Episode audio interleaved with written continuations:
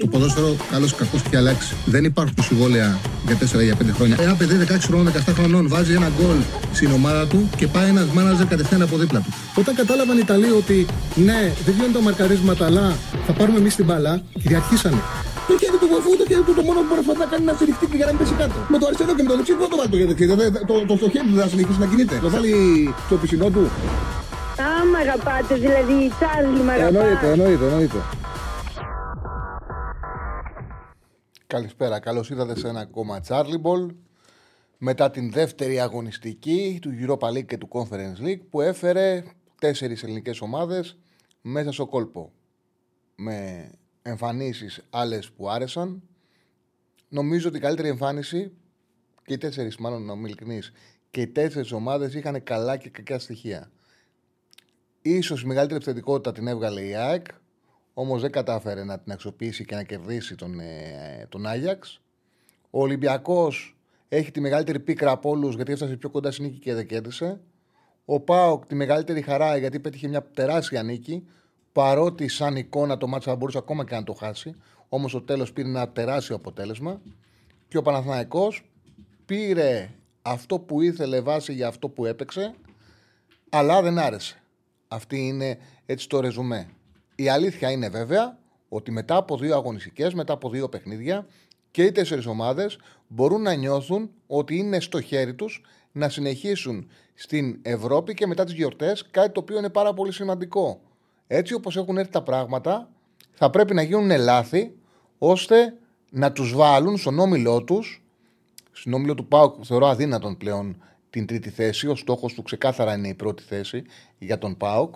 Ξεκάθαρα είναι η πρώτη θέση και η απευθεία πρόκληση του 16 του Conference League, που θα είναι ένα πάρα πολύ μεγάλο βήμα για την ε, ομάδα του ΠΑΟΚ. Για τους άλλους τρεις, θεωρώ θα ότι πρέπει να γίνουν πολύ μεγάλη λάθη, έχοντας 4 βαθμούς η ΑΕΚ και έχοντας πάρει διπλά ο Brighton, που το έλεγα και χθες ότι δύσκολα η Brighton να κάνει έτσι είτε στα εκτός έδρας παιχνίδια της. Θα τους μαζέψει, δηλαδή θα τους διορθώσει το λάθος της και θα αφαιρέσει βαθμούς από τους ανταγωνιστές της.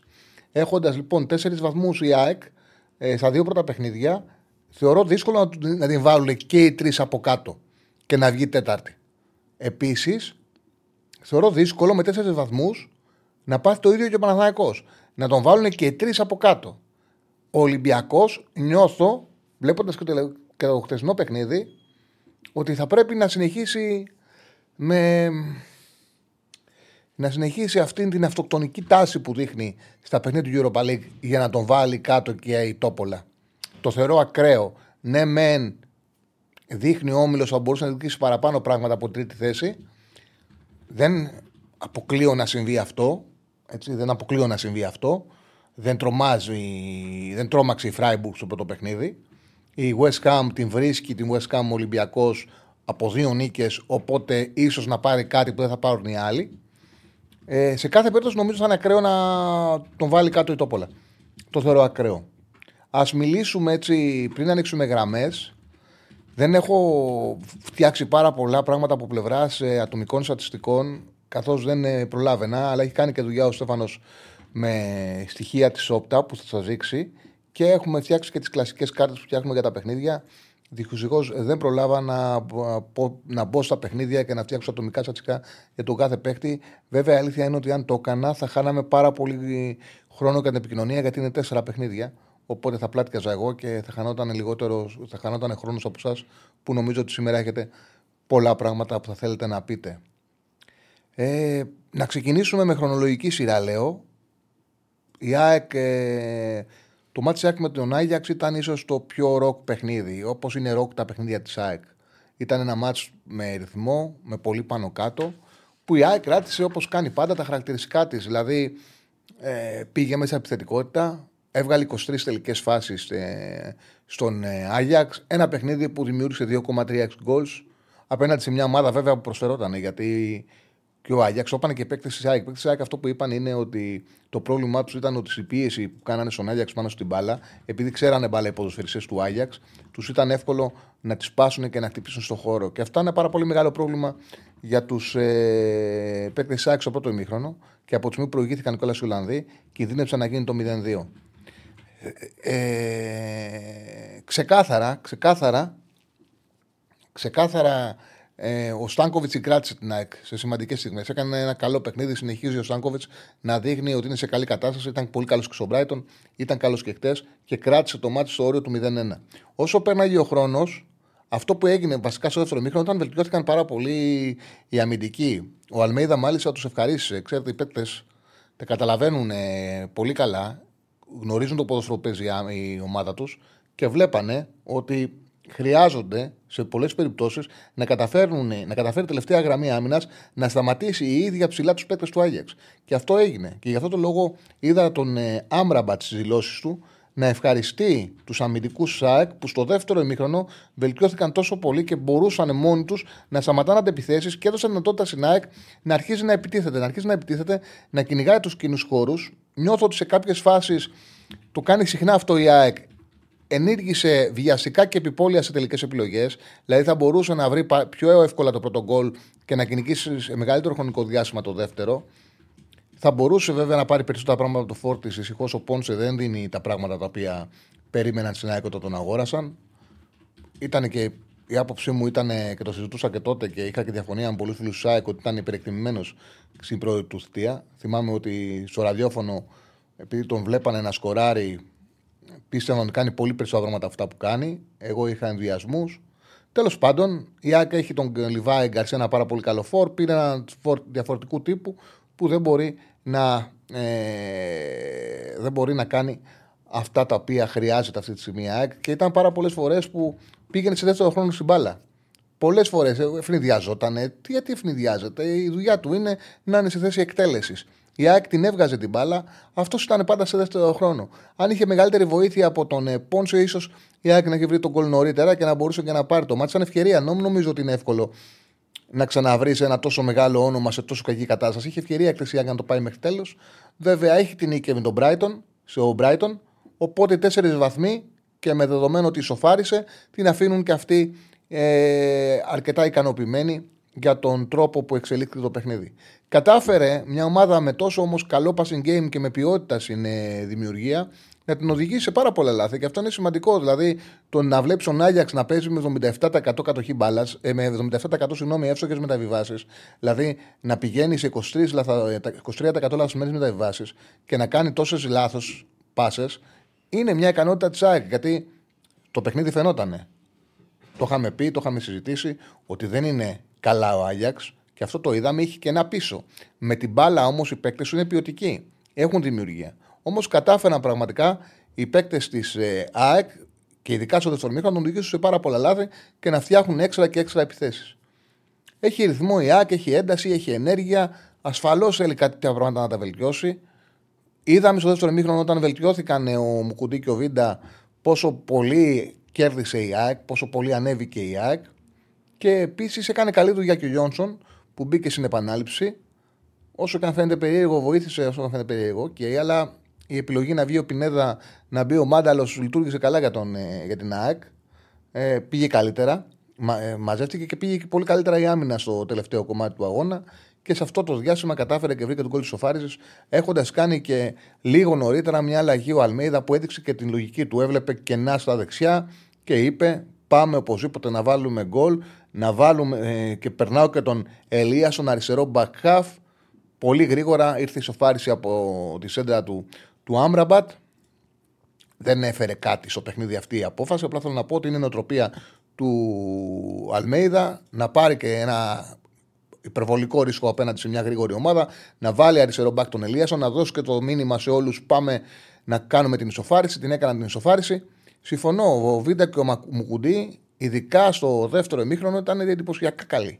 Πολύ μεγάλη άνοδος. Νομίζω ότι ο Μουκουντή έχει πάει αργά στο πέναλι του που κάνει ο Πινέδα. Έχει πάει αργά στη φάση. Ε, δεν έχει βγει μάλλον στη φάση και κάνει αυτή την υπόλοιπη ενέργεια ο Πινέδα να τον κυνηγά μέχρι τέλος και να του βάζει το χέρι στην πλάτη και μετά να μπουρδουκλώνεται και πάνω του. Απορώ που άκουγα στο κόσμο τότε τη βίω ότι αυτό δεν πρέπει να δοθεί πέναλτι. Δεν υπήρχε διαιτητή να μην το δώσει αυτό το πράγμα πέναλτι. Αυτή είναι η αλήθεια. Η ίδια η ροή της φάσης σε οδηγεί να δώσει πέναλτι. Δεν κάθεται να κοιτάξει κανένας ε, να βάλει δυναμόμετρο. Υπάρχει επαφή, μετά μπουρουκλώνονται, μπουρουκλώνονται κιόλας, πέφτουν κάτω. Αυτή η φάση σε ροή είναι κατευθείαν πέναλτι και δεν υπάρχει διαιτητής να κάτσει να πει ότι δεν ήταν τόσο πολύ μεγάλη δύναμη στο χέρι του Πινέδα ή μετά το μπουρδούκλωμα προκύπτει γιατί πέφτουν και οι δύο. Δεν υπάρχουν αυτά τα πράγματα. Αυτή η φάση από τη στιγμή που πάει ο Πινέτα τον κυνηγάει και του βάζει το χέρι και μετά που του κλώνονται και πέφτουν είναι δεδομένο ότι είναι, ότι είναι πέναλτι. Τέλος πάντων, φάσεις διαιτητικές είχαν. Είχε και αυτό το μάτσο, είχε και το παιχνίδι του Ολυμπιακού. Είχε το μάτσο του Πάου, καλά αυτή πήρε αποφάση στο ΒΑΡ, οπότε δεν έχει συζήτηση. Σε κάθε περίπτωση αυτό που μετράει είναι ότι είμαστε μέσα. Και πάμε στον Ολυμπιακό που εντάξει υπάρχει, τώρα υπάρχουν δύο συζητήσεις στον Ολυμπιακό. Η μία συζήτηση, μία κουβέντα είναι τα αμυντικά προβλήματα. Το ότι ναι, να έχει πάρει ο, για τον, για τον Ακπομ δεν γίνεται, παιδιά. Ναι, δεν γίνεται και ξέχασα να το πω κιόλας ότι έπαιξε και πολύ μεγάλο ρόλο είσοδος του Ακπομ. Δηλαδή με το που μπαίνει ο Ακπομ, πραγματικά ανασένει η άμυνα της ΑΕΚ, αποκτά ηρεμία και μπορεί να χτίσει τις επιθέσεις της. Εντάξει, τώρα τι λεφτά έβγαλε αυτός, έδωσε 12,3 εκατομμύρια ευρώ να πάρει τον Ακπομ. Δεν γίνονται αυτά τα πράγματα. Τέλος πάντων, πάμε στον Ολυμπιακό, γιατί θα καλέσει ο κόσμος να μιλήσει και για την ΑΕΚ και για όλα τα παιχνίδια. Να πω, να κάνω εγώ ένα πρόλογο και μετά ανοίξουμε τις γραμμές. Λοιπόν, για τον Ολυμπιακό, ο Ολυμπιακός έχει καταφέρει στα δύο παιχνίδια να δεχτεί φάσεις για 2,55 γκολ και να φάει 5. Προσέξτε, 2,55 γκολ που τα 0,75 τα δημιούργησε με το πάτημά του που έκανε ο Ρέτσος στο μάτς με τη Φράιμπουργκ, στο πέναλτι που χάρισε. Και το άλλο 0,70 το έκανε ο Φρέιρε που το την μπάλα στον αντίπαλο και του λέει βάλε γκολ. Δηλαδή ουσιαστικά φάσεις για ευκαιρίες στα δύο μάτς πραγματικές να του έχουν κάνει για ένα γκολ. Έχει φάει πέντε. Αυτό είναι πραγματικά πρόβλημα.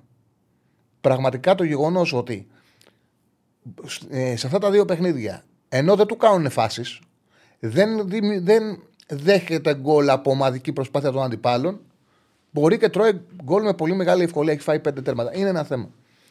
Ξέρουμε, γνωρίζουμε ότι ο Ολυμπιακός φέτος θα ζήσει με αυτήν την πραγματικότητα. Θα ζήσει με ένα αμυντικό δίδυμο που δεν είναι ανάλογο επίπεδο με τους παίκτες που υπάρχουν στις άλλες θέσεις.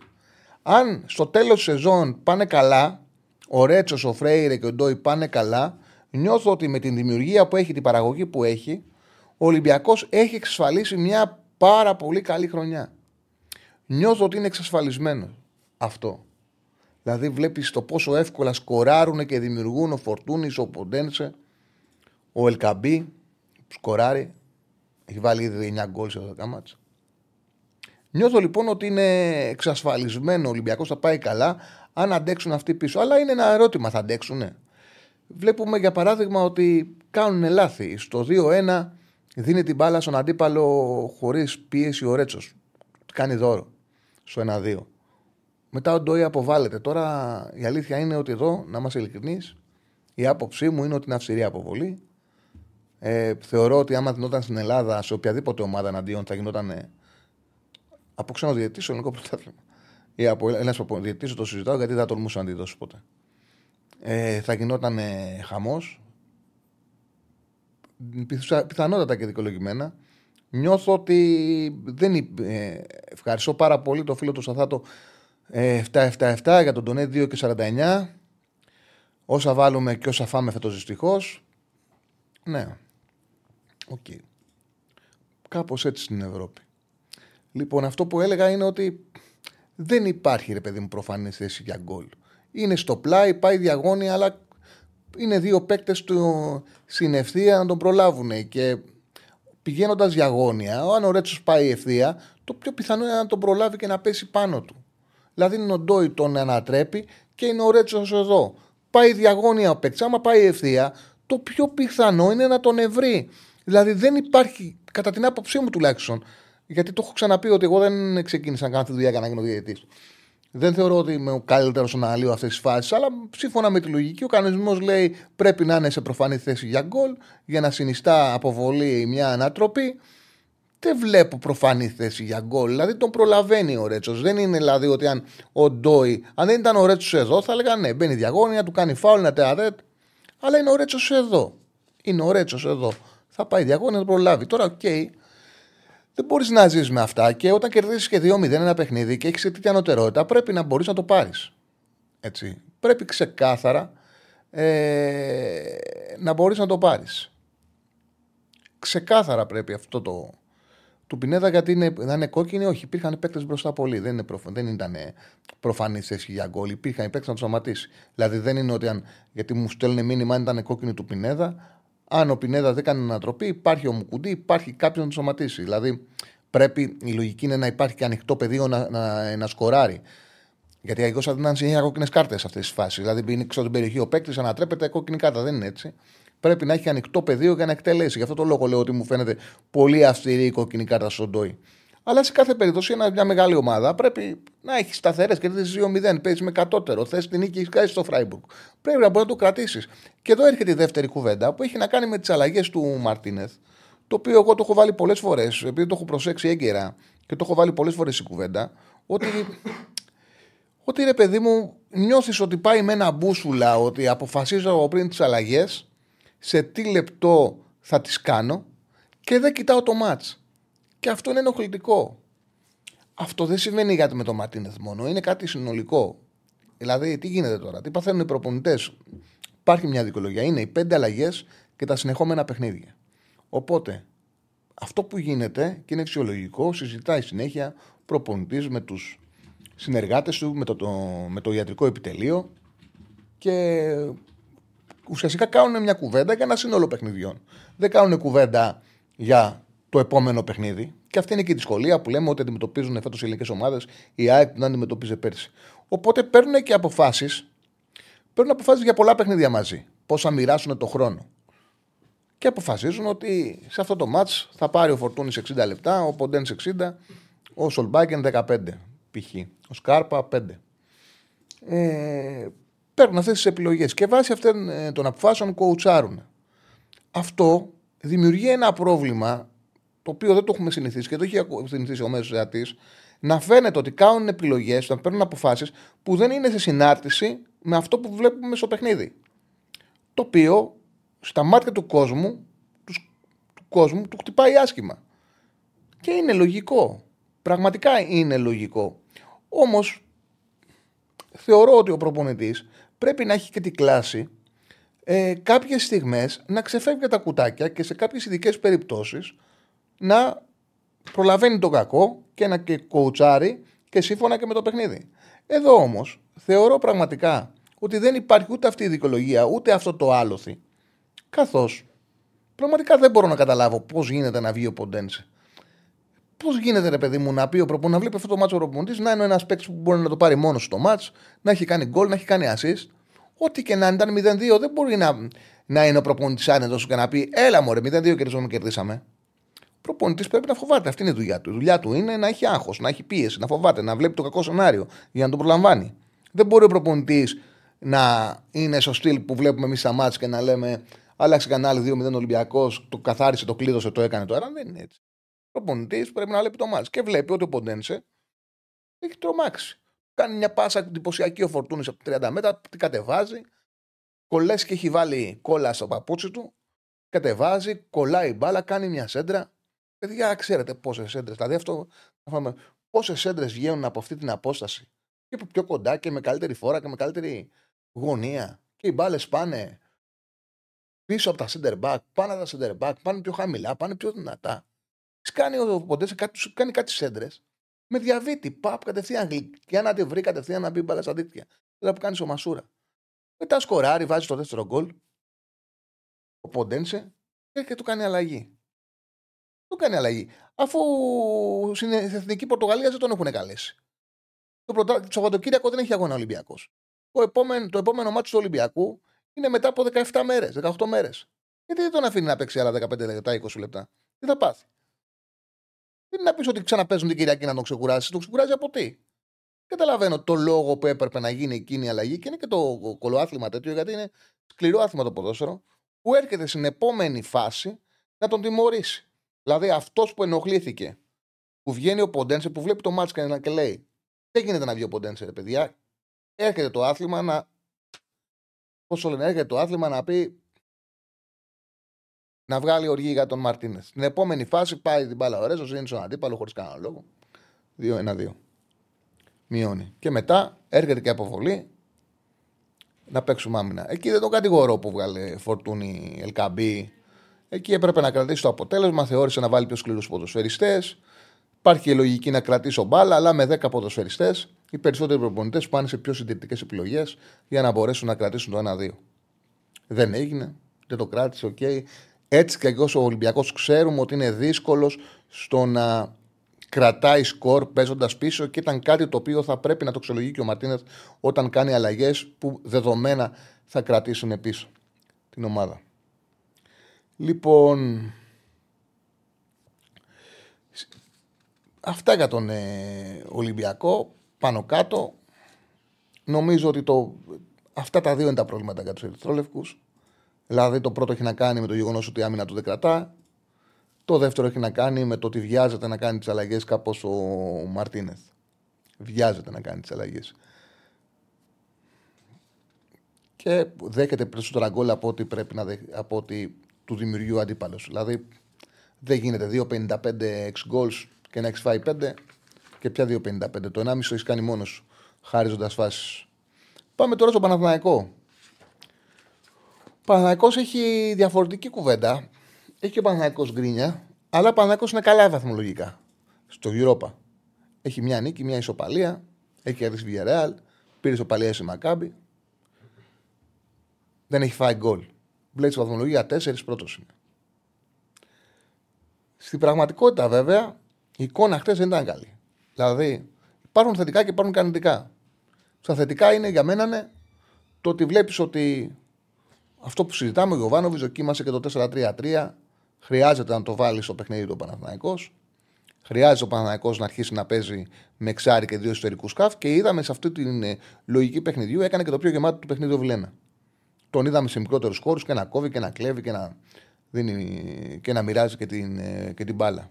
Δεν ήταν πρόβλημα, δεν άνοιξε το γήπεδο για αυτόν. Ο Βιλένα δεν ήταν πρόβλημα. σα ίσα υπήρχαν και στιγμές στο γήπεδο που ήταν και σημαντικός. Επίσης, μου κάνει και εντύπωση που άκουγα κάποια σχόλια γιατί δεν παίζει ο Πέρεθ. Γιατί λέει βάζει τον Αράο. Ο Παναγό δέχεται περισσότερες φάσεις. Τους έβλεπα που το λέγανε στην συνδρομητική. Τέλος πάντων, δεν... καθένα έχει την άποψή του. Απλά μου κάνει εντύπωση γιατί βλέπαν το μάτ και καταλάβαν ότι ο Παναγό δέχεται φάση από τον άξονα. Δηλαδή, γίνεται κάποιος να δει αυτό το παιχνίδι και να κάτσει να κάνει κριτική στους κεντρικούς σκάφ. Τα αριστερά, παιδιά. Από τα αριστερά είχαν ανοίξει την πόρτα και τους λέγανε Ελάτε κάτι επιθέσεις. Δεν, δεν γίνεται. Δηλαδή. Και κάπου κάθε το Γιωβάνοβιτς έχει το βοηθό του, έχει τον άλλο το βοηθό του. Δεν μιλάνε μεταξύ τους. Δεν λένε τι γίνεται, παιδιά. Ο Χουανκάρ δεν είναι καλά. Δεν είναι καλά. Δεν, δεν μπορεί, δεν φταίει. Καλά τον ξεκίνησε. Λέγανε γιατί τον ξεκίνησε. Καλά τον ξεκίνησε. Ε, τον θεωρεί καλύτερο αμυντικό τον Μλαντενόβιτς, αλλά από την πρώτη φάση φάνηκε ότι δεν είναι καλά. Φάνηκε, δεν ήταν σε καλή κατάσταση ο άνθρωπος. Δεν είχε αυτοπεποίθηση. Επίσης, του έχει κάνει και δύσκολο προπονητής. Του βάζει μπροστά τον Μπερνάρ και έχει συνέχεια τρεις παίκτες. Συνέχεια πάνω του πέφτανε τρεις παίκτες. Ο Μπερνάρ δεν τον ακολουθούσε, δεν τον κάλυπτε. Και έβλεπαν ότι όλες οι φάσεις έβγαιναν από εκεί. Όλες οι φάσεις. Είτε βγαίνανε με συνεργασίες των παιχνιδιών με τη Μακάμπη, είτε με υπερφόρτωση, είτε προερχόντουσαν από λάθος του ποδοσφαιριστή. Και λέμε, όποιος θέλει το μάτσα, λέει και τώρα θα, θα, τον βοηθήσει. Τώρα θα τον βοηθήσει. Τώρα θα τον απαλλάξει. Τώρα θα τον απαλλάξει. Τώρα θα του βάλει εξτρεμ. Τώρα θα βγάλει τον Χουανκάρ. Φτάσαν στο. Δηλαδή, πραγματικά, αν ο Παναναναϊκό έχανε ένα μηδέν με. Να μπαινε τον γκολ που τη γυρνάει την μπάλα πάνω στη γραμμή. Πάνω στη γραμμή και γίνεται η κεφαλιά και χτυπάει στο πάει κόρνερ. Να, να μπαίνει τον γκολ που κάνει την προβολή ο Σέγκεφελτ και την προλαβαίνει. Που έχουν ξεκινήσει όλες οι φάσεις από, από εκείνη την πλευρά. Ποια θα ήταν η δικολογία του Ιωβάνοβιτ, δηλαδή τι θα έλεγε; Και δεν είμαι. Ε, πραγματικά θεωρώ ότι ο Παναναναϊκό είναι ευεργετημένος από τη συνεργασία τους. Πραγματικά είναι δικό του το ότι ο Παναναναϊκό παίζει σε αυτό το επίπεδο. Ότι ξαναβλέπουμε τον Παναναναϊκό στην Ευρώπη. Είναι σημαντικά πράγματα. Τον βλέπουμε να κάνει πρωταθλητισμό. Τον βλέπουμε κιόλας να είναι και πρώτος στον όμιλο. Είναι κάποια πράγματα τα οποία δεν βλέπει. Το μάτ φωνάζει, δεν είναι παιχνίδι το οποίο. Δεν ψάχνουμε τη λεπτομέρεια τώρα. Έχει βάλει, παίζει 4-3-3 και παίζει αριστερό εξτρέμο Μπερνάρ. Όταν συμβαίνει αυτό, όταν συμβαίνει αυτό, είναι δεδομένο ότι γνωρίζεις ότι οι καλύψεις του Εμπερνάρ στο ανέβασμα του μπακ δεν μπορεί να είναι ιδανικές. Έχει ένα θέμα Γιατί έχεις πάρει μια απόφαση. Παίζεις 4-3-3 και βάζεις αριστερό έξτρεμ τον Μπερνάρ. Βάζεις ένα δεκάρι αριστερό έξτρεμ που δεν έχει και μεγάλο διασκελισμό. Μην μου πει κάποιος ότι έπαιζε κάποτε ο Μπερνάρ έξτρεμ, έπαιζε κάποτε έξτρεμ. Τώρα δεν είναι ο ίδιος παίκτης. Δεν ανοίγουν τα πόδια του, δεν έχει διασκελισμό. Το ξέρεις από πριν ότι έχεις πάρει αυτή την απόφαση. Μπορεί να βλέπεις τον Χουακάρ σε κακή μέρα. Γιατί ήταν σε πολύ κακή μέρα. Σε τραγική μέρα ο Χουακάρ. Τον Μπερνάρ να μην δίνει καμία κάλυψη. Να έρχεται μία επίθεση μετά την άλλη. Και να βλέπεις το παιχνίδι για να μέχρι το 87 να μην κάνεις αλλαγές με πέντε αλλαγές να έχεις δικαίωμα να κάνεις. Τυχερός ο Παναγό που δεν την κόλ, τυχερός ο Γιωβάνο που δεν το πλήρωσε. Ε, έχει πολύ καλό φύλακα.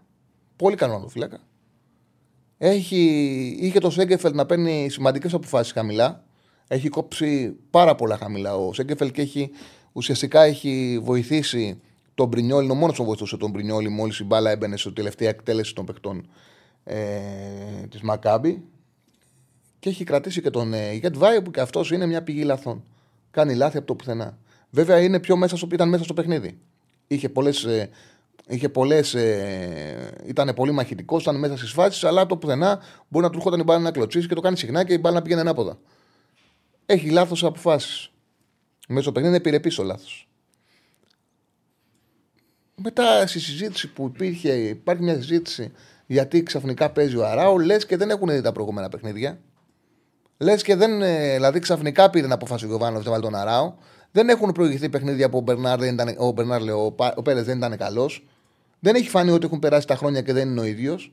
Και επίσης, λες και δεν γίνεται να μην αξιολογηθεί ότι έχει χτυπήσει ο Μάγνουσον και ο Παναναναϊκό χρειάζεται ύψος στην άμυνα. Και ο Αράο πολλές φορές σταμάτησε με το κεφάλι επιθέσεις. Χρειάζεται ένα εξάρι που είναι, θα είναι κοντά στα στόπερα αφού παίζει με τον Γετβάη Σέγκεφελτ και ξέρει και ο Γιωβάνοβιτς και ξέρει και ο Γιωβάνοβιτς ότι θα χρειαστεί να παίξει πιο χαμηλά μέτρα, ε, να προσεθεί ύψος για να τους βοηθήσει στις έντρες. Και ο Αράου αυτό το έκανε. Πραγματικά το έκανε. Και είχε και ένα πάρα πολύ γεμάτο παιχνίδι. Αμυντικά πολύ γεμάτο παιχνίδι. Το βοήθησε το Παναθηναϊκό να 0-0. Και όλο το πρόβλημα δημιουργήθηκε στα αριστερά. Και ήταν το πρόβλημα του Παναθηναϊκού. Ήταν μια ομάδα η Μακάμπη για να του φέρει τόσο μεγάλε δυσκολίες. Αλλά έχει μια πλευρά η οποία έμπαζε, έμπαζε, έμπαζε, έμπαζε και έχει πολύ καλό να το φυλάκα. Έχει τη τύχη να έχει τον Πρινιόλι και πραγματικά κράτησε το 0-0 το οποίο είναι πολύτιμο. Εγώ όπως βλέπω και τη Ρεν και τη Villarreal. Η Ρεν χθες ήταν καλύτερη, είχα και πέναλ στο 90. Μας έσπασε και το δελτίο. Ο Τεριέ το χάσε. Μετά σε δεύτερη έκανε κεφαλιά ψαράκι. Η μπάλα έσκασε και πήγε αντί να σκάσει και να πάει γκολ, έσκασε και πήγε out. Βάλε, μπήκανε φάλτσε κεφαλιά. Τέλος πάντων. Ε, Όπως βλέπω τη Villarreal και, και τη Ρεν, εγώ δεν πιστεύω ότι θα κάνουν ε, δύο νίκες με τη Μακάμπη, καμία από τους δύο. Δηλαδή δεν πιστεύω ότι. Α μην είναι καλά η Μακάμπη. Δεν είναι εύκολο η, η Villarreal να την κερδίσει μέσα έξω που την έχει τώρα και τα δύο παιχνίδια. Ούτε η Ρεν πιστεύω ότι εύκολα θα πάει στο Ισραήλ και θα κάνει διπλό. Οπότε είναι καλό το αποτέλεσμα που πήρε ο Παναθανικό. Έχει κερδίσει και τη Villarreal, έχει τέσσερα ποντάκια, είναι μια χαρά. Το πιο πιθανό είναι να βάλει από κάτω. Ε, ναι, ναι, η Ρεν ήταν καλύτερη. Το, ήταν πολύ καλύτερη. Έχασε και πένα, αλλά ήταν πολύ καλύτερη. Μην το συζητάτε. Είναι και η καλύτερη ομάδα. Ήταν συμπτωματικό το 1-0. Αυτά για τον Παναθηναϊκό. Να είμαι ειλικρινής τώρα για τον ΠΑΟΚ. Έχω δει λιγότερο από όλα τα παιχνίδια. Είχα το κινητό μου, άκουγα όταν άκουγα για να φάσεις μάτια να δω. Έχω δει τις σημαντικές φάσεις. Έχω δει και τα στιγμιότυπα. Όμως συνολική εικόνα ε, δεν έχω. Δηλαδή, άκουγα τον Τσόχο που έλεγες στη μετάδοση ότι ήταν πολύ καλός ο Μεϊτέ. Τώρα, OK, okay, δεν, δεν, δεν έχω εγώ την εικόνα. έχουμε φίλους που μας λέγανε χθες ότι πήγανε στο γήπεδο. Οπότε περιμένω κι εγώ να καλέσουν να μου πούνε την άποψή τους τι είδανε. Το σημαντικό είναι ότι και πέτυχε μια σπουδαία νίκη. Σπουδαία νίκη ο Πάουκ, γιατί ε, έχει πάει, κάνει διπλό στην Ελσίνκη, που είναι η ομάδα που θα παίξει μαζί της. Φαινόταν θα παίξει μαζί της στη δεύτερη θέση. Ε, κέρδισε τώρα ε, και την Άιντραχτ. Έχει έξι ποντάκια. Έξι πόντους. Και έχει η Ελσίνκη έναν. Έχει εξασφαλίσει ουσιαστικά την ε, δεύτερη θέση. Την έχει εξασφαλίσει, δεν χάνεται. Και με αυτή την Άιντραχτ, η οποία δεν έχει το εύκολο γκολ, είναι πολύ πιθανό η Άιντραχτ να κάνει ένα λάθος, δηλαδή να μην κερδίσει την Ελσίνκη και να περάσει. Άμα πάρει δύο φορές κάνει το καθήκον του και πάρει δύο φορές την Αμπερντίν και κερδίσει και την Ελσίνκη μέσα, να περάσει ακόμα και να χάσει στη Γερμανία. Ε, αν τώρα έρθουν έτσι τα πράγματα και χρειάζεται αποτέλεσμα στη Γερμανία, μπορεί να το πάρει. Πάντως πιστεύω ότι πραγματικά είναι στα, στα χέρια του ΠΑΟΚ ε, η πρώτη θέση μετά από αυτή τη νίκη. Μεγάλο αποτέλεσμα. Λοιπόν, Στέφανε μου, έχεις σκεφτεί κανένα πόλ να βάλουμε στον κόσμο γιατί διαβάζω θέλει να ψηφίσει; Θέλουν πόλ τα παιδιά. Ε, θα επανέλθω σε δύο λεπτά. Κάτσε. Μισό λεπτό. Απλά θέλω να πω το εξής, Στέφανε. Θέλουν πολύ τα παιδιά. Εχθές που τους βάλαμε πόλ και ρωτήσαμε ποιος θα κερδίσει, τελευταίο τον βγάλανε τον Πάουκ. Ε, τελευταίος ψήφος δεν ήταν ο Πάουκ, είναι ότι θα κερδίσει. Τελευταίος ήταν. Ναι, ο μόνος που κέρδισε ήταν δεν υπολόγιζαν. Εντάξει. Ε, τα νούμερα βέβαια είναι ικανά χάνει. Έτσι. Σάξ Goals είναι 0,47. Ουσιαστικά κέρδισε η μοναδική ομάδα που είχε τόσο άνοιγμα. Σάξ Goals ήταν 0,47-34. Δέχτηκε πάρα πολύ μεγάλη πίεση. 18 ε, τελικές. Έχει τερματάρα τον Κοτάρσκι. Πολύ καλό να το φύλακα. Και επίσης ήταν καλό για το κουλεράκι γιατί έχει βελτιωθεί πάρα πολύ. Έχει δουλέψει το παιδί που έκανε το λάθος και το χρεωνότανε. Ήταν πάρα πολύ καλό που του ήρθε η φάση και σκόραρε αυτός και ουσιαστικά ε, έδωσε την νίκη στην ομάδα τους, διορθώνοντας και το λάθος του. Αυτά από μένα, ναι. Πάμε να ανοίξουμε γραμμές το 2-10-22-05-444. Να ακούσουμε τη δική σας άποψη, να συζητήσουμε για τα παιχνίδια. 2-10-22-05-444. Ανοίγουμε τις γραμμές. Έχει καλέ κανένας, Στέφανε; Έχουμε δύο γραμμές. Ωραία. Φύγαμε. Σκέψου κανένα Πολ. Γεια σου Τσάρλι. Χαίρετε. Γεια σου Σπύρος, είμαι εξής. Γεια σου, Σπύρο. Ε, να συζητήσουμε για το ματσάκι χθες. Ε, συμφωνώ σε γενικές γραμμές με αυτά που είπες. Δε- Ήταν ένα, ένα ωραίο μάτς και για τον ουδέτερο. Ωραίο στο μάτι, γιατί είχε πάρα πολύ ένταση. Ένα πράγμα που μου βγήκε χθες βλέποντας το μάτς, ε, ε, περίμενα να δω τον Άγιαξ ε, που λένε ότι είναι σε πολύ κακό φεγγάρι, καταραίει κτλ. Και αυτό το συμπέρασμα που έβγαλε είναι ότι ξέρω εγώ βλέπω μπάλα ξέρω, γύρω στα 25 χρόνια ας πούμε συνειδητά. Ε, αυτή την ομάδα... Μισό, μισό, μισό, μισό, χίλια συγγνώμη, φιλέ. Μου λέει ο φίλος: Ωραία ανάλυση για τη μοναδική ομάδα που κέρδισε. Γράφει και δίπλα ντροπή. Ε, Ρε φιλέ, συγγνώμη. Το μάτς έγινε 5η 10 η ώρα. 10 η ώρα. Έβλεπα τον Παναθηναϊκό. Δεν μπορούσα να δω δύο μάτς ταυτόχρονα. Από την... το πρωί, πρωί έχω να γράψω τέσσερα κείμενα. Τι είπα ο Κακομήρης; Δεν μπόρεσα να το δω καλά. Το έβλεπα στο κινητό μου. Έχω δει τις φάσεις, τις τελικές. Έχω δει τα σημειότυπα. Να έρθω και να κοροϊδέψω και να κάνω ανάλυση για παιχνίδι που δεν είδα. Πότε είχα χρόνο να το δω το, το, το ρημάδι το μάτι. Πότε η ώρα έχει συγκεκριμένες. Πρέπει κάποια στιγμή να κοιμηθώ και πέντε ώρες. Πότε να το δω; Ή να έρθω και να κάνω τον αναλυτή για κάτι το οποίο έχω δει μόνο τις φάσεις τελικές; Τι θες να κάνω; Δηλαδή δεν προσπαθώ να αναλύσω όσο περισσότερα πράγματα μπορώ, αλλά να έχω εικόνα να κοροϊδέψω. Δεν το καταλαβαίνεις. Έλα, φίλο μου, συγγνώμη που σε διέκοψα. Εγώ πάντως σε συγχωρώ. Να είσαι καλά. Τέλειος. Λοιπόν, ε, όσα χρόνια βλέπω αυτή την ομάδα, πάντα βλέπω το ίδιο πράγμα. Ε, κάτι τερέκια, δέκα τερέκια, να τρέχουν γρήγορα και να μπορούν να συνδυάζονται. Στη χειρότερη να συνδυάζονται ικανοποιητικά. Και άλλο ένα συμπέρασμα που έβγαλα, που το, το είναι γνωστό χρόνια. Το πόσο μεγάλο πρόβλημα έχουμε και σαν σύλλογοι, ελληνικές ομάδες θέλω να πω και η εθνική ομάδα με το Ολλανδικό ποδόσφαιρο. Είναι για κάποιο λόγο δεν μπορούμε να το κοντράρουμε.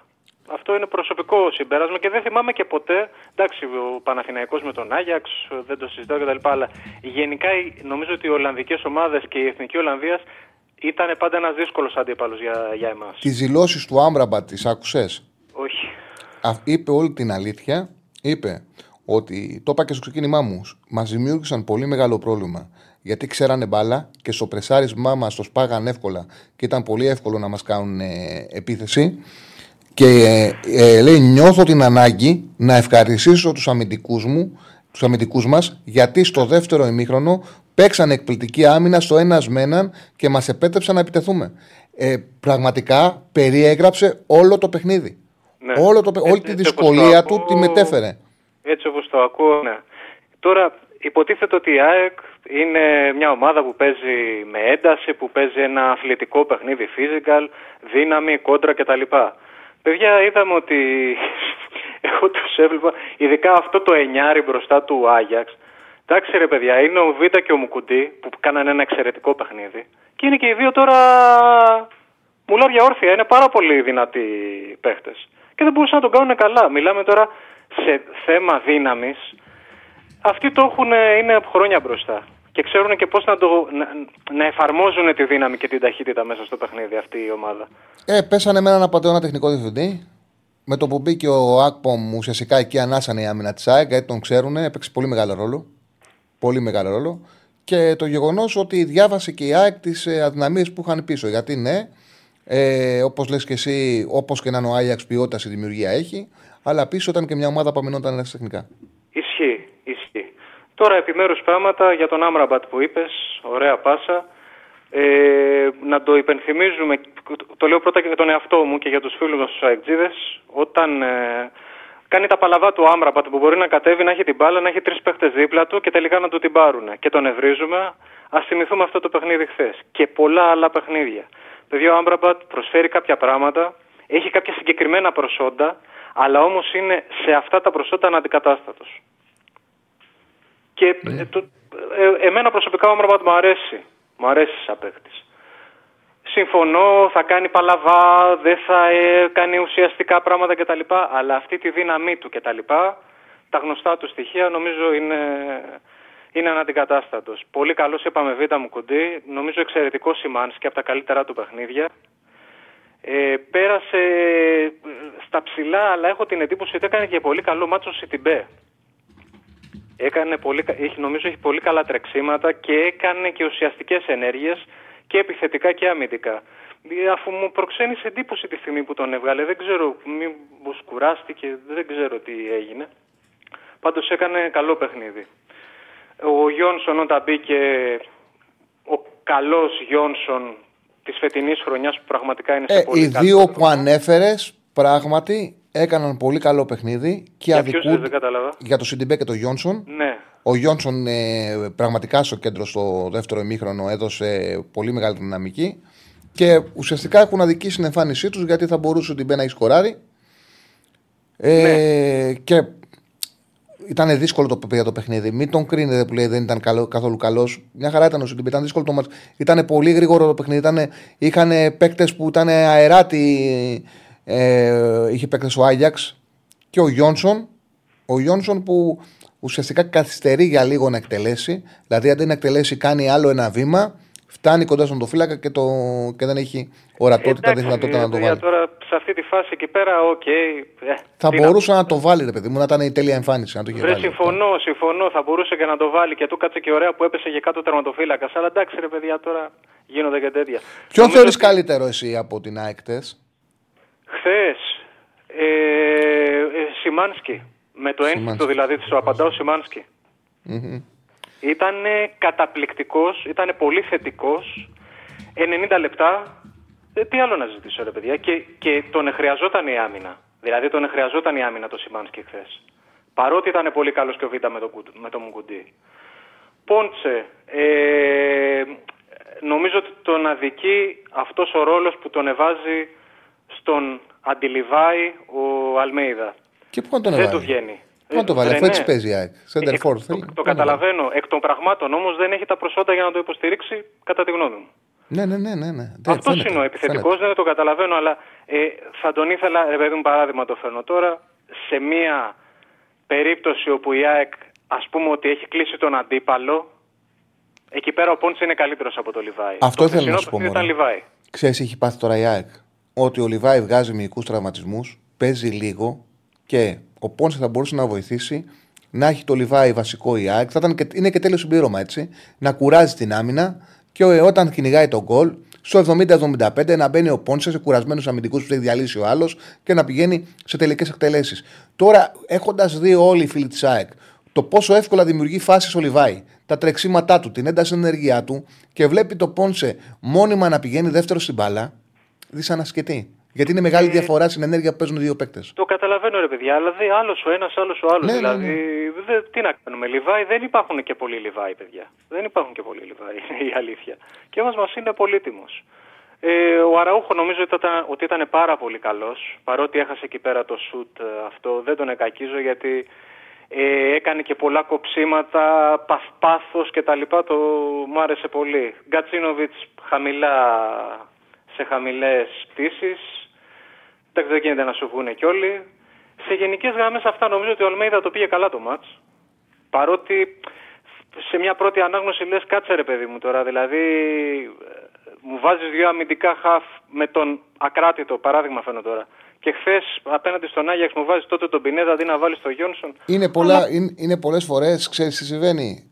Είναι και οι κρίσεις μπορούν να, να γίνουν και να αλλάξουν ανάλογα και με την αποτελεσματικότητα. Δηλαδή, αν γινόταν το 0-2 που είχε φάσει ο Άγιαξ κάνει το 0-2, θα σε κόντουσαν όλοι σε αυτό που λέει εσύ. Επειδή η Άκη είχε και αυτή πολλές ευκαιρίες, τώρα λένε όλοι και είναι και σωστό. Είναι και σωστό ότι ο Αλμέιδα πάει με το ποδόσφαιρό του και η αλήθεια είναι ότι το ποδόσφαιρό του απέναντι σε έναν Άγιαξ που έχει την ποιότητα αλλά δεν είναι στα καλύτερά του, έφτασε σε ένα σημείο στο τέλος να έχει πολύ περισσότερες τελικέ, καλύτερα ex goals και να αξίζει και οριακά την νίκη. Και αυτό είναι πολύ σημαντικό. Δηλαδή το ότι έχει φτάσει στην ΑΕΚ, δηλαδή λέμε συνέχεια ότι ε, βλέπεις την ΑΕΚ και νιώθεις ότι βλέπεις μια ομάδα που παίζει σε μεγάλο ευρωπαϊκό πρωτάθλημα. Και αυτό το είδαμε και στην πράξη απέναντι στον Άγιαξ. Έτσι. Προσφερόταν ο Άγιαξ, αλλά το είδαμε. Το είδαμε και με την Brighton. Το λες πάρα πολύ ωραία. Θεωρώ ότι η ΑΕΚ εξελίσσεται. Αυτή τη στιγμή είναι σε ένα στάδιο εξέλιξης. Ε, και παιδιά, όταν εξελίσσεσαι θα βγουν και οι παθογένειες, θα βγουν και τα ατρόμητος και όφη και τα λοιπά. Αλλά πραγματικά οι δύο ε, εμφανίσεις που έχει κάνει με την Brighton και τον Άγιαξ Εντάξει ρε παιδιά, δείχνει ότι είναι μια, μια καλή ομάδα η ΑΕΚ. Δείχνει ότι είναι μια καλή ομάδα. Είχαμε χρόνια να δούμε μια ομάδα που λες ότι ρε παιδί μου, σου δίνει την εντύπωση ότι. Ε, παράδειγμα φαίνεται τώρα, γιατί να μην πάω να πάρω ένα διπλό στον Άγιαξ. Αν μου βγει η βραδιά έτσι, να είμαι και, τυχο, και τυχερός. Κάτι που δεν υπήρχε περίπτωση να το έλεγες πριν 2-3 χρόνια. Κατάλαβες πώς θέλω να σου το πω. Έχει ναι, ναι φτιάξει ναι, μια ομάδα που σου δίνει πίστη. Έτσι. Λοιπόν, ε, ευχαριστώ, Ετάλη. Εγώ ευχαριστώ, ευχαριστώ πολύ. Να είσαι καλά, φίλε. Πάμε στον επόμενο. Χαίρετε. Ε. Χαίρετε. Γεια σας. Χαίρετε. Ναι. Ναι, ναι, σας ακούω. Γεια σου, γεια σου, τσάντι μου. Έλα, έλα, χιλέα, έλα, χιλέα. Καλησπέρα. Καλησπέρα. Δεν θέλω να σε παίρνω, δεν θέλω να σε παίρνω δύο φορές την ίδια εβδομάδα, ειλικρινά. Αλλά ειλικρινά έχω ακούσει, έχω ακούσει πάρα πολλά από χθες το βράδυ, γυρνώντας το γήπεδο. Ε, και πολύ περισσότερο ε, όταν ε, κάθισα και είδα προσεκτικά το παιχνίδι από την τηλεόραση, γιατί ξέρεις, κάτι πάντα χάνεις. Κάτι κερδίζεις το παιχνίδι, κάτι χάνεις. Ε, εδώ πέρα υπάρχει ένα θέμα κρίσης με την ΑΕΚ κατά τη γνώμη μου. Δηλαδή, ε, ε, μάλλον επί της αρχής. Επί της αρχής πρέπει να πούμε πώς θα κρίνουμε την ΑΕΚ. Θα την κρίνουμε την ΑΕΚ πριν από δύο ή τρία χρόνια ή θα την κρίνουμε την ΑΕΚ σε σχέση με το σήμερα ή το χτες της που είναι το περσινό πρωτάθλημα. Βέβαια για τα ευρωπαϊκά μάτς πέρυσι δεν υπήρχαν ευρωπαϊκά μάτς. Εγώ σου έχω πει εξ αρχής ότι εγώ κρίνω την ΑΕΚ σε σχέση με το σήμερα της. Και όχι μέχρι από δύο-τρία χρόνια. Αντιλαμβάνομαι και σέβομαι κάποιον ο οποίος την κρίνει με το, σε σχέση με τον αποκλεισμό με τη Βελέση, παραδείγματο χάρη το κρίνω, απλά δεν μπαίνω σε κουβέντα. Σύμφωνα λοιπόν με τα δικά μου κριτήρια του σήμερα, λέω ότι ε, η ΑΕΚ εχθές ε, φαινόταν, ε, έκανε ένα πολύ καλό μάτι για έναν ουδέτερο φιλάθλο ή οπαδό, ξέρω εγώ οτιδήποτε, ή για ένα παρατηρητή, αλλά για μένα, για ένα φίλο του ποδοσφαίρου, αλλά για μένα ε, το μάτς που έκανε είχε πάρα πολλά κενά είχε προβλήματα, να το πω έτσι. Ανταγωνιστική μπορεί να ήταν, αλλά είχε προβλήματα. Παραδείγματος χάρη, εγώ μπορώ να σου μετρήσω, γιατί έκανα επί τούτου, ειδικά στο πρώτο εμίχρονο, τουλάχιστον 7 φάσεις. Και μέχρι το 60, μη σου πω, μέχρι το 60 με συγχωρείς, τουλάχιστον 7 φάσεις του Άγγελς, οι οποίε ήταν για θάνατο. Ε, βέβαια, υπήρχαν πολλές. Μπορούσε, μπορούσε ο Άγιαξ να βάλει αυτό το γκολ πρώτος. Η ΑΕΚ αντίστοιχα έκανε με το ζόρι 2. Εντάξει, και, η ΑΕΚ, και η ΑΕΚ είχε πολύ καλές ευκαιρίες. Δηλαδή του Σιντιμπέ και του Γιόνσον μόνο και μόνο είναι πολλές ναι. φάσεις. Επίσης. Ναι. Στο δεύτερο στο... μικρό ποιε είχε; Ακόμα και τα... του Γιόνσον ήταν τεράστια ευκαιρία. Ακόμα και τα εξ γκολ να δεις. από το τέλος του Γιόνσον. Σου λέω, άσε να κάνουμε ανάλυση φάσης. Στα εξ γκολ να δεις. Ναι, η, ναι. η ΑΕΚ προηγείται. Δηλαδή ήταν 2-30. Ήταν. Να... Ε, το Μάρτ. Ναι, τα εξ γκολ ήταν 2-38. Πόσο είναι. Είναι 2-38-2-04 τα εξ γκολ υπέρ της ΑΕΚ. Βέβαια η ΑΕΚ είχε περισσότερες τελικές, το κάνει αυτό. Ο Άγιαξ είχε κάποιες ευκαιρίες πιο κλασικές, έτσι. Όπως είχε και κάποια γυρίσματα που τα κόψε η άμυνα τελευταία στιγμή που δεν γράφτηκαν. Οι οποίες δεν μετράνε στα γκολ. Ναι, ναι, ναι, ναι, ναι, ναι, βέβαια. Αυτό που βγάζει ο Σιμάστη πάνω στη γραμμή, Ναι, το το 6 γκολ δεν παράλληλο. έχει ποτέ. Έτσι, έτσι, όπως το λες είναι. Λοιπόν, επίσης, για μένα το ανάποδο που κάνει, το ανάποδο ας πούμε παραδείγματος χάρη που κάνει ο Γκατσίλοβιτς με πλάτη, που τη ρίχνει και όπου πάει, είναι ασφαλώς υποδιέστερη ευκαιρία σε σχέση με, με τα 3-4 σουτ που κάνανε οι παίκτες του Άγιαξ με μέτωπο και καθαρό τέρμα από το ημικύκλιο της περιοχής. Έχει όμω έχει όμως τον ε, Πόνσε μόνο του να του κάνει πάσα και δεν έχει καθαρό μυαλό να του κάνει. Έχει παίκτη μόνο του. Ε, σε τέτοιες φάσεις, ακριβώς επειδή είναι το επόμενο που είδα και σε ευχαριστώ που μου το λες, σε τέτοιες φάσεις, αν κάτσεις και το δεις προσεκτικά, γιατί εγώ το αντιλαμβάνομαι αυτό που είπες στο παράπονο που, που έκανες προς όλους μας, ότι ένας άνθρωπος είσαι δεν μπορείς να αναλύσεις και τέσσερα παιχνίδια Χριστός και Παναγία, εφόσον, εφόσον μπορέσεις και δεις μέσα στην εβδομάδα που μας έρχεται προσεκτικά πάλι τα παιχνίδια άνεση στον χρόνο, θα δεις ότι οι παίκτες του Άγιαξ είχαν ε, ε, τρει-τέσσερι τέτοιες περιπτώσεις. Δηλαδή, οι παίκτες του Άγιαξ εχθές φάνηκε το νεαρό της ηλικίας μας. Καθόμουν και σκεφτόμουν μετά, επειδή έχω δει και, τα, και τις δύο προηγούμενες φορές του Άγιαξ που έχει έρθει, είτε το 18, είτε πολύ περισσότερο βέβαια το 94 που ήρθε στη Φιλαδέλφια, καθόμουν και σκεφτόμουν αυτές τις ομάδες, αδελφέ, και σκεφτόμουν εάν είχε τέτοιο, του, την ποιότητα των παιχτών εχθές, που είχε καλή ποιότητα ο Άγιαξ, αλλά είναι νεαροί παίκτες του χθεσινοί. Αν είχαν την προσωπικότητα πλέον, τη δομημένη, που είχαν άλλες φορέ στην ομάδα. Γιατί τα λέω όλα αυτά; Όχι επειδή η ΑΕΚ δεν ήταν καλή. σα ίσα στον κόσμο, ξέρεις τι έμεινε χθες; Στον κόσμο έμεινε χθες ότι το αποτέλεσμα εν τέλει σώθηκε πρώτον και δεύτερον το άλλο αποτέλεσμα που ήρθε και ότι η ΑΕΚ είναι πρώτη.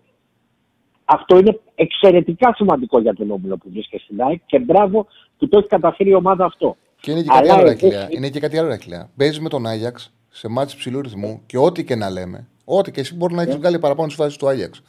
Ε, είναι, ε, δηλαδή τελειώνεις και έχει κάνει 23 τελικές. Τελειώνεις και έχεις ευκαιρίες. Τελειώνεις και λες ότι στον πιο υψηλό ρυθμό ανταποκρίνομαι. Είναι μεγάλο πράγμα. Δεν έπαιξε. Εντάξει, ό,τι, όμως- ό,τι και να είναι ο Άγιαξ, η ΑΕΚ δείχνει αυτή την πρόοδο, δείχνει το ποδόσφαιρό της. Εγώ όμως, ε, φίλε μου Τσάρλι, ε, όταν θέλω, όταν εμένα η προτεραιότητά μου είναι αυτή τη στιγμή για μένα προσωπικά, έτσι μιλάω, φέτος. Η προτεραιότητά μου είναι Ευρώπη και στο έχω εξηγήσει σε προηγούμενο τηλεφώνημα που είχαμε. Είναι η προτεραιότητά μου, θέλω αυτό το ρυθμό να του σπάσω, αδελφέ.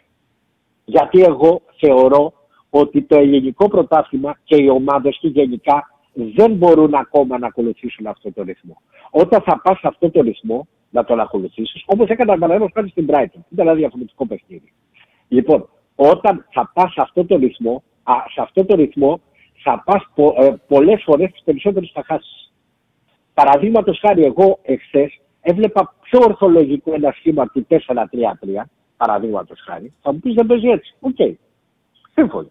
Αλλά λέω ότι φτωχή μου γνώμη. Εντάξει, όχι, όχι, Το όχι. Με, τέσσερα- με την Brighton έπαιξε πιο σφιχτά, πιο χαμηλά και του βγήκε. Δεν το είναι. 4-3-3 σε χαμηλότερα μέτρα με τον Πινέδα δεκάρι και δύο ε, αμυντικά χαφ και προς Θεού, προς Θεού τον Αραούχο φορ. Δηλαδή τι άλλο πρέπει να γίνει για να το κάνουμε αυτό το, πρα- το πράγμα να το δούμε; Τι άλλο πρέπει να γίνει ρε φίλε; Ε, δεν τον βάζει. Αυτή Ο προπονητή το- δεν τον πιστεύει για φόρ. Τον βάζει πάντα πίσω τον επιθετικό. Εντάξει σύμφωνοι, αλλά τι άλλο πρέπει να γίνει; Δεν τον θέλει μία, δεν τον θέλει δύο, δεν τον θέλει πέντε, δεν τον θέλει δέκα. Τι άλλο πρέπει να γίνει; Το Φαρφέρ δεν το θέλει. Ο Πόλς είναι εμφανές ότι δεν κάνει. Τι, ε, σε ρωτάω τώρα. Γιατί εγώ, κοίταξε. να Κοίτα, δεις. άμα ίσως Θα άμα πω κάτι συνεχίσει ο σαν Γκαρσία να είναι ναι. εκτός και ο Πόνσε δεν δίνει τίποτα, εκ των πραγμάτων να οδηγηθεί. Ε, γιατί πρέπει να γίνει εκ των πραγμάτων αυτό; Ε, γιατί δεν το πιστεύει γι' αυτό. Πρέπει να, οδηγεί, να τον οδηγήσει η Είναι ίδια πρόβλημα. η πραγματικότητα. Δεν το πιστεύει αυτό. Είναι το πρόβλημα. δηλαδή θεωρεί ότι ο Ραούχο βοηθάει πίσω από τον Φόρ και έχει βοηθήσει. Δεν μπορεί να το, το ανειδεί. Αλλά με τον Γκαρσία. Με, χωρίς τον Γκαρσία επειδή- υπάρχει εκεί ένα θέμα σίγουρα. Ωραία. Επειδή εγώ σου έχω πει ραψοδίε για τον Αλμέιδα και τις πιστεύω, δεν τις λέω δίθεν. Εγώ έκανα καταρχήν το 94 και το 95 ή το 92 που έχανε 0-4 4-0 από τον Ολυμπιακό, έκανα κριτική στον μπάνιο μου. στη Φιλαδέλφια στην Καπαδοκία. Σου μιλάω ειλικρινά τώρα, έτσι. Δεν κορεδευόμαστε. Απλά το δεν γιατί είχαμε social. Έτσι. Α, για μένα πάνω από την ομάδα μου δεν είναι κανένα πρόσωπο. Ούτε ο ίδιος ο Μελισσαή, κανείς. Λοιπόν, αλλά ε, κοίταξε να δεις κάτι. Το πρόβλημα είναι να μην σε προλαβαίνει η πραγματικότητα. Καταλαβες; Αυτό είναι το πρόβλημα. Εντάξει, οι προπονητές πολλές φορές όταν πιστεύουν ναι, σε ένα ναι, ποδόσφαιρο συμφωνώ. πρέπει Συμφωνώ. να οδηγηθούν για να κάνεις κάποια πράγματα. Γιατί πιστεύεις σε αυτό Ναι, και το έχει εντάξει, βγει. εντάξει. Απλά, απλά κατά τη γνώμη μου, ήδη η πραγματικότητα δείχνει τον δρόμο. Που εγώ τον Πόρσε, τον πιστεύω, αλλά για διαφορετικό ποδόσφαιρο από αυτό που παίζει. Έρχεται λοιπόν το τσαντί και μου, παίζει, και μου λέει: Κοίταξε να δεις, αδελφέ, παίζει άλλο ποδόσφαιρο. Συμφωνούμε. Ε, φάκον. Φάκον. Τι να κάνουμε; Επειδή έχει μεγάλο συμβόλαιο, τι σημαίνει κάτι αυτό; Πάνω από όλους είναι ομάδα. Αυτό εννοώ. Τι γίνεται; Ο, Σιτιμπέ- το, ο MVP ρώτησε, ρώ- ρώτησες και βάλατε ένα, ένα poll εχθές. Για ποιος ήταν ο MVP της ΑΕΚ, έτσι δεν είναι; Αυτό δεν είναι. Και το λέει Ναι. και ο Κριστέφανης και χαιρετίσματα πολλά στον αδελφό μου εκεί πέρα. Έτσι δεν είναι. Γεια σου, Αχιλέα. Ε, λέει, βάλετε MVP. MVP Ποιος; είναι; ένας εχθές, παιδιά. Ποιος ο είναι; Σάκοβιτς είναι. Ο Ο Σάκοβιτ, Σάκοβιτς. ναι, ο Σάκοβιτ. Ε, προφανώς. Ο Σάκοβιτ τον κράτησε το Προφανώς, 1-0. το- το- Δεν είναι κακό το όμως. παιδί- Τι πράγμα; Δεν είναι κακό όμως. Εντάξει, με τον Άγιαξ παίζει. η ΑΕΚ είχε έρθει με το Όχι, μωρέ, παιχνίδι, το έκανε λέω, φάσεις. το ξέρεις, εγώ είμαι λίγο με το θυμικό τώρα. Ξέρεις πώς σας αγαπάω. Εννοείται, καλά κάνατε. Έτσι, Προς Θεού. Όχι, Έτσι, μια και να με χαρά, συμπαθάτε, μια χαρά. ε. Μια χαρά. Να με συμπαθάτε γιατί- για τον τόνο μου, απλά για Όχι, τον όχι, τόνο. μια χαρά τα πες, μια χαρά τα πες. Σου ευχαριστώ, Εντάξει. κυρία μου. Κάτι άλλο; Να είστε καλά, ρε παιδιά. Να είστε Να είσαι καλά. καλά, να είσαι καλά. Λοιπόν, ωραία, όποιος καλέσει το 210 22.05.444 θα βγει κατευθείαν ε, στον αέρα. Λοιπόν, ε, πολλά μηνύματα για τον ε, Αχιλέα. Εντάξει, φράζει την ε, άποψή του και θετικά και αρνητικά, εκφράζει την άποψή του σε κάθε περίπτωση. Είναι πάντως μια πραγματικότητα ότι αυτή τη στιγμή η ΑΕΚ δεν παίρνει τίποτα στο σέντερ φορ της. Και από τον ε, Φαν, ε, Φαν, ε, Φανφέρτ δεν έχει πάρει τίποτα. Τους δόθηκαν δύο ευκαιρίες με Πανσεραϊκό και Σογεντικουλέ, δεν τις αξιοποίησε. Ο Πόνς έχει πάρει πάρα πολλές ευκαιρίες. Δεν δείχνει ότι σε αυτό το στυλ ε, ποδοσφαίρου αυτή τη στιγμή ταιριάζει. Και πηγαίνει δεύτερο στην μπάλα. Και έχουν συνηθίσει οι φίλοι της ΑΕΚ επιθετικούς, με πιο γρήγορες αντιδράσεις, μεγαλύτερη ταχύτητα, περισσότερη ενέργεια και χτυπάει άσχημα. Ε, θέλω να επαναλάβω αυτό που είπα πριν με ένα φίλο, γιατί το πιστεύω πάρα πολύ, ότι ε, η λογική το να πάρει striker τον Πόνσε η ΑΕΚ ήταν να μπαίνει στη ροή του αγώνα μετά τον ε, Λιβάη Γκαρσία, έχοντας κουράσει ο Γκαρσία την αντίπαλη άμυνα. Σε αυτό το ποδόσφαιρο σίγουρα θα μπορούσε να ήταν αποτελεσματικός. Αυτό είναι βέβαιο. Ε, στο, το να ξεκινά από την αρχή μέχρι στιγμής δεν ανταποκρίνεται. Έχει δίκιο ο φίλος. Στέλνετε πάρα πολλοί φίλοι ε, για τον ΠΑΟΚ. Πάρτε τηλέφωνο να κάνει την ανάλυση σας. Εγώ από αυτά που είδα παρατήρησα, τα λίγα που είδα, παρατήρησα ότι δέχτηκε πίεση για πολλά, μεγα- πολύ μεγάλα διαστήματα ο ΠΑΟΚ. Ήταν εκπληκτικός ο Κοτάρσκι. Πάρα πολύ καλός. Τον κράτησε τον, ε, τον, κράτησε τον ΠΑΟΚ και ο Κουλεράκη σωστές αποφάσεις μέχρι που κάνει το μοιραίο λάθος. Από εκεί και πέρα ο Μεϊτέ φαίνεται να έχει κάνει πολύ με- γεμάτο παιχνίδι. Πιο γεμάτο παιχνίδι από αυτά τα οποία είχε κάνει ε, νωρίτερα. Δείξε και το, και το που πάτησε με την μπάλα. Που ασφαλώς σε σχέση με ό,τι είχαμε δείξει στο παρελθόν είναι ένα πιο γεμάτο παιχνίδι. Από εκεί πέρα δεν μπορώ να κάνω σοβαρή ανάλυση για ένα παιχνίδι που έχω δει ελάχιστα και έχω σταθεί μόνο στις ε, στις φάσεις. Οπότε, όποιος φίλος του Πάουκ έχει να πει πράγματα περισσότερα, ας πάρει να τα πει. Πάμε στον επόμενο φίλο. Χαίρετε. Χαίρετε. Έλα, Τσαρλί. Έλα, Καλησπέρα. φίλε μου. Καλησπέρα. Ε, μ, πήρα να μιλήσουμε για το μάτι στη- του Παναθηναϊκού στη Μετιχάεφα χθες. Ναι, ναι. Να πω δύο πραγματάκια.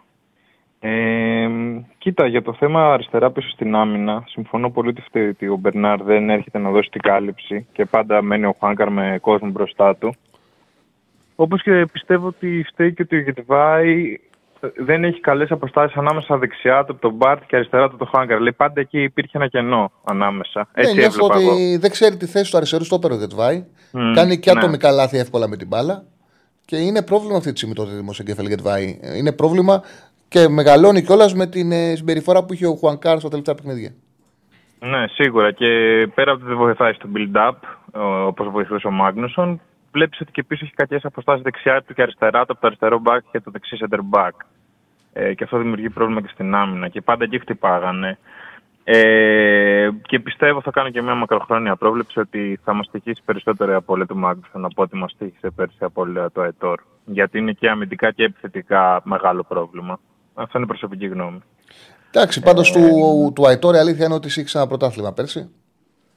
Γιατί Συμφώνω, με, καλά. Στην φορά... πήραμε και παίκτη, βέβαια. Αλλά ναι. Ναι, ναι. Βέβαια, βέβαια, βέβαια. Ο Παναγό δεν πήρε παίκτη, έπρεπε ναι, να. Έπρεπε να στο προβάδισμα που είχε πάρει πέρσι, έπρεπε να ναι. κοιτάξει να το κλειδώσει. Δεν το έκανε. Ναι. Ε, το άλλο που θα πω για χθες είναι ότι ο Φώτης δεν βοήθησε πολύ μπροστά. Ε, βλέπω και το rating του σε διάφορα site. το πιο άδειο παιχνίδι που έχει κάνει φέτος. Ναι. Δεν έδωσε το στήριγμα που θες, τη μία πάσα. Δεν τον κρατάει. Δηλαδή και αυτό είναι. Τώρα για τις αλλαγές που έχει γίνει πολύ σε ντόρος, να πω εγώ κάτι. Απλά και εγώ πιστεύω ότι αργεί, αλλά έτσι έχω συνηθίσει τρία χρόνια πλέον με τον Γιωβάνοβιτς. Ε, έχει ένα, μία μανιέρα. Να πω όμως κάτι. Γίνονται αλλαγές στο μάτς και από τότε δεν βλέπεις πολλά πολλές φάσεις από την πλευρά της. Σαν να νεκρώνει. Δηλαδή γίνονται στο 67 οι αλλαγές του Σπόραρ και του Τζούρισιτς και στο 78 του Βαγιανίδη και του Παλάσιος και εκεί γύρω στο 70-75 δεν έχει ξανακάνει. Μετά δεν ξανακάνει φάση. Μπόρεσε, βοήθησε πάρα πολύ ο Τζούρισιτς. Έδωσε κάτι διαφορετικό ναι. στον Παναθηναϊκό. Έδωσε κράτημα μπάλας. Έδωσε έξιμε αποφάσεις που τις έχει πολύ ο Σέρβος. Έδωσε απειλή. Το οποίο δεν υπήρχε. Στην πραγματικότητα πάντω, στην πραγματικότητα ναι. πάντως, στα αριστερά δεν επιτρεπόταν να μην κοιτάξει να κλειδώσει την πλευρά. Mm. Δεν και εγώ και έβλεπα και τον Μπερνάρ κουρασμένο και λέω έστω βάλει τον Μλαντένοβιτ μπροστά από το Φάνκαρ. Κάτι κάνει δηλαδή αριστερά φαινόταν, φώναζε.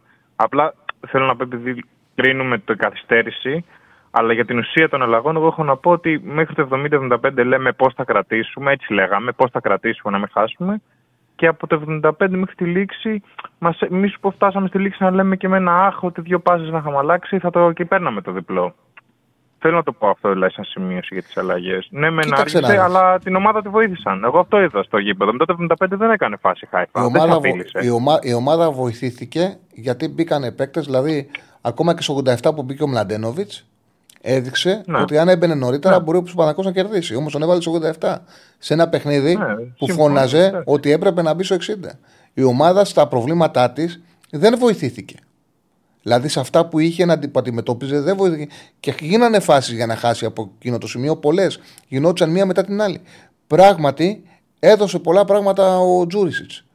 Δηλαδή ήταν ο παίκτης ο οποίος σου δείχνει ότι μπορεί να κάνει το διαφορετικό. Και μένα, ναι, ο Παναγιώ αυτή τη στιγμή ταλαιπωρείται πάρα πολύ επειδή δεν έχει επανέλθει ο Αϊτόρ. Και εγώ δεν μπορώ να τους κατηγορήσω που δεν κάνανε μεταγραφή. Εύκολα το λες εκ του αποτελέσματος, αλλά γνωρίζοντας ότι έχει τον παίκτη, έχοντας πάρει και ποδοσφαιριστές, ε, βλέποντας και το Μαντσίνη στα δεξιά, έχοντας πάρει και παίκτη σε άλλη θέση, λες να αφήσει ο χώρος στον Αϊτόρ να μπορέσει να μου επανέλθει.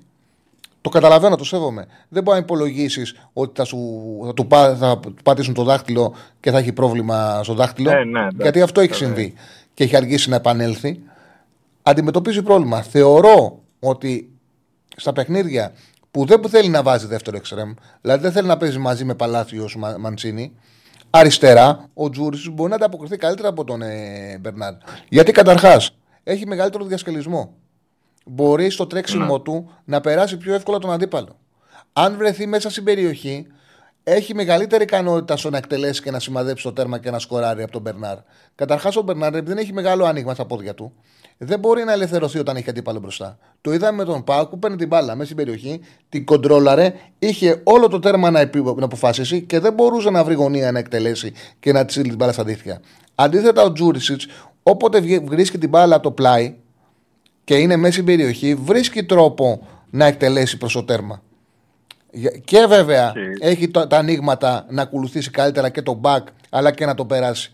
Γι' αυτό το λέω, εγώ πιστεύω ότι αν είναι να βάζει Μπερνάρι Τζούρισιτς έναν αριστερά και παίξει σαν 3-3 χωρίς δύο ακραίους, ας βάζει τον Τζούρισιτς. Δεν καταλαβαίνω γιατί να παίζει ο Μπερνάρι. Ναι.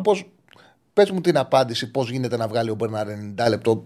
Δεν, δεν βρίσκω Ναι, μα τα έχει φτύσει στο τέλος. Ε, εγώ θα δώσω και δύο σημειώσεις επίσης για, για το μέλλον. Ότι χθες είδαμε πρώτη φορά τριάδα στα χαφ, Αράου, Τσέριν, Βιλένα, έτσι σφιχτά. Και μπορεί το συζητάγαμε συνέχεια. Στο, στο εκτός έδρας στο μέλλον. Και μια δεύτερη σημείωση για το μέλλον που θέλω να δώσω είναι ότι γίνεται τώρα το μάτς με τον Αντρόμητο και μετά πας να παίξεις το Καραϊσκάκι, όπου η δεξιά πλευρά του Ολυμπιακού είναι Ροντινέη Ποντένσε, πρέπει αριστερά εσύ να είσαι σφιχτός. Εγώ το λέω από τώρα, ε, βέβαια έχουμε ακόμα 16 μέρες μέχρι τότε.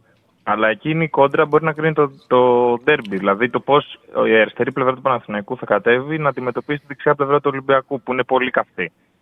Ε, το, το αφήνω σαν σημείωση αυτό. Μα για φαντάσου τώρα, Και- να παίξει, φαντάσου τώρα να παίξει 4-3-3 και να βάλει τον Μπερνάρ στο Ροντινέη. Ναι, αυτό, με αυτό λέω. αυτό λέω, δηλαδή- θα είναι θέμα. Ε, βέβαια. Ε, βέβαια, τεράστιο θέμα. Γι' αυτό το σημειώνω από τώρα, γιατί θα μας έρθει στο μέλλον. Μα έχω, μα έχω απαντήσει, ρε φίλε. Μου κάνει μια ερώτηση που έχω απαντήσει. Μου λέει και ποιον να έβαζες εσύ στον Μπερνάρ Τσάρλι, αφού Αϊτόρ ε, ανέτοιμος βέρνει εκτός λίστας. Του είπα ότι και ο Μπερνάρ μπορεί να παίξει και ο Τζούρισιτς μπορεί να παίξει καλύτερα στα αριστερά, αλλά και να ξεκινήσει φυσικά Παλάσιος Μαντσίνη. Αλλά ακόμα και να πάρει την απόφαση να μην ξεκινήσει Παλάσιος Μαντσίνη, είναι προτιμότερο να βάλει τον Τζούρισιτς. Θα σου πω και το εξής όμως. Βάζει τον Μπερνάρ, παίρνει απόφαση, αφού βλέπει ότι στα αριστερά είναι μπάντες σκύλοι Αλέξε. Έχουν ανοίξει την πόρτα και δέχονται επιθέσεις. Δεν πρέπει να, να κάνει μια αλλαγή, να κάνει μια, πάρει μια απόφαση, να διορθώσει κάπως το πρόβλημα. Δεν το κάνει, δηλαδή είναι περίεργο. Τέλος πάντων. Να πω και κάτι τελευταίο και να κλείσω. Ε, ο Μπρινιόλη πρέπει να ανανεώσει. Έχουμε αργήσει πάρα πολύ την ανανέωσή του. Ε, τώρα πλέον δεν είναι ότι παίζει με Ελλάδα. Το, παίζεις στην Ευρώπη. Τον, βλέπει και, τον βλέπουν πολύ περισσότερες ομάδες από ότι τον έβλεπαν πέρσι στην Ελλάδα, που μπορεί να μην ασχολούνται και κανείς με τον Αλμπέρτο Μπρινιόλη, ας πούμε. Ε, έχουμε αργήσει πάρα πολύ και θα το βρούμε μπροστά μας και όσο παίζει έτσι ο Μπρινιόλη θα ανεβαίνει και τη τιμή που θα μας ζητήσει. Και Αυτό ήθελα ε, να δεν πω. είναι και μόνο αυτό. Είναι το δεδομένο επειδή αυτός θέλει να βρει πρόταση να επιστρέψει σε ΡΙΑ. Ε, η- βέβαια. Αυτή η Ε, εικόνα βέβαια. που έχει και με το βιογραφικό βέβαια. που έχει φτιάξει και που είχε και πριν έρθει στο Παναθηναϊκό. Γιατί ο Μπρινιόλ είναι ένας τερματοφύλακας που έχει κάνει δύο ανόδους σαν βασικός. Όταν το πήρε από την MVP Έμπολη. είχε βγει στη Serie Ναι, B. μπράβο. Όταν το πήρε MVP. από την Έμπολη ήταν MVP στη Serie B. Οπότε Ε, βέβαια. έχει όνομα. Πιστεύω ότι σίγουρα θα βρει πρόταση από τη Σεριά και θα είναι δύσκολο για τον Παναθηναϊκό να το ανανεώσει. Γιατί θέλει να γυρίσει στη Σεριά σαν βασικός. Καλό απόγευμα. Ευχαριστώ πάρα πολύ. Ευχαριστώ Γεια πάρα χαρά. πολύ. Λοιπόν, Τσάρλι, θες να δεις λίγο το χίτμα του Αράο σε σύγκριση με του Βιλένα για να δεις πόσο καλά κουμπώνουνε; κοίταξε να δεις. ε, ο Αράο στη θέση 6 βλέπεις ότι κινείται σε πάρα, πολύ, σε πάρα πολλούς χώρους. Σε πάρα πολλούς χώρους. Παίζει στο κέντρο σε ένα παιχνίδι που Παναγός κλείστηκε και έδωσε και βοήθειες μέσα στην περιοχή. Αυτά τα δύο, επειδή θυμάμαι, ήταν κεφαλιές που, που είναι πιο φωτεινά στην περιοχή. Ήταν κεφαλιές που έκοψε. Είναι τέσσερα κοψίματα μέσα στην περιοχή. Τα οποία, όπως έκανε επιθέσεις η, η Μακάμπη, ήταν σημαντικά. Τα χρειαζόταν ο Παναθηναϊκός. Ε, δείξε μου και του Βιλένα. Θέλω να δω το 4-3-3 κινήθηκε πιο αριστερά, σε πιο συγκεκριμένους χώρους. Του κουμπώνει περισσότερο. Δηλαδή, άμα δείτε τα πατήματα του Βιλένα, είναι ξεκάθαρο πόσο βοηθήθηκε παίζοντας 4-3-3 μαζί με του Αράο, πόσο πολύ γέμισαν το γήπεδο και είναι και ο Τσέριν που κάνει την ίδια δουλειά από τα δεξιά. Δηλαδή, στον άξονα, για ένα παιχνίδι που πα να το πα συντηρητικά, το 4-3-3 στους τρεις του άξονα λειτουργήσε. Το πρόβλημα του Παναγικού ποιο ήταν; Δεν μπορούσε να κερδίσει μέτρα γιατί ο Μπερνάρ όταν έπαιρνε την μπάλα δεν την έτρεχε. Είχε εύκολη απώλεια κατοχής. Ε, δεν πήρε πράγματα για δεύτερο παιχνίδι σαν δεξιέξαν του Μαντσίνη, περίεργο. Περιμέναμε να δώσει πράγματα σαν δεξιέξαν. Δεν πήρε πράγματα και δεν έκανε καλό μάτσο και ο Ιωαννίδης. Και ήταν και η αριστερή πλευρά άδεια. Δηλαδή, το μόνο που λειτουργήσε στο Παναθηναϊκό χτες ήταν η τριάδα στο κέντρο και ήταν αξιοπρεπέστατος και καλός ο Κότσιρας. Τώρα το πώς έγινε να βγήκε πρώτα ο Κότσιρας από το Χουανκάρ δεν, δεν υπάρχει εξήγηση. Αλλά οκ, βγήκε πρώτα ο Κότσιρας. Εντάξει, το map ε, του Χουανκάρ αριστερό μπακ είναι, δεν, δεν παίζει ρόλο, δεν δείχνει και πάρα πολλά πράγματα. Ήταν ένα άδειο παιχνίδι που αμυντικά ήταν πάρα πολύ ε, αδύναμο. Ο φίλος λέει να κάνω μια ποδοσφαιρική ερώτηση. Είναι τόσο διαφορετικές οι θέσεις δεξί με αριστερό στόπερ. Υπάρχουν, ε, εξαρτάται από ποδοσφαιριστή. Υπάρχουν ποδοσφαιριστές που παίζουν πολύ εύκολα και δεξί στόπερ και αριστερό στόπερ. Πάρα πολύ εύκολα. Και υπάρχουν παίκτες οι οποίοι δεν ε, τους δημιουργεί θέμα. Επειδή δεν έχουν ανάποδο πόδι και αναγκάζονται να παίξουν αριστερά στόπερ με, δε- με το δεξί πόδι, τους δημιουργεί θέμα και δεν τους ταιριάζει. Επίσης, ο συγκεκριμένος, ο Γεβιντάη, έχει παίξει στην καριέρα του και δεξί μπακ. Οπότε έχει συνηθίσει να παίζει πιο πολύ στα δεξιά και φαίνεται να προβληματίζεται. Ασφαλώς, του ξαναλέω, υπάρχουν ποδοσφαιριστές που μπορούν να παίξουν και δεξιά και αριστερά χωρίς κανένα πρόβλημα. Το ίδιο, επειδή ήμουνα σε πιο νεανικά μου χρόνια, έπαιζα πολύ beach volley πιο, αλ- πιο αδυνατός βέβαια από ότι είμαι τώρα. Όχι ότι ήμουν και ποτέ λέει, fit, αλλά οκ, δεν είμαι, ήμουν λίγο πιο αδυνατός. Στο 2 υπάρχουν παίκτες στο beach volley στο 2-2 που μπορούν να παίξουν και στις δύο πλευρές και υπάρχουν και παίκτες στο beach volley που μπορούν να παίξουν την άλλη πλευρά με τίποτα. Τους ε, τους χαλάει τελείως. Είναι θέμα χημίας. Και ο κάθε άνθρωπος έχει λειτουργεί και διαφορετικά. Δεν είναι απόλυτο δηλαδή. Αλλά φαίνεται ο Γεβδάη ότι προβληματίζεται. Και φαίνεται σαν να μην κου- κουμπώνει έτσι με τον ε, Σέγκεφελτ. Παρότι ο Σέγκεφελτ χτες ήταν ε, πολύ καλός.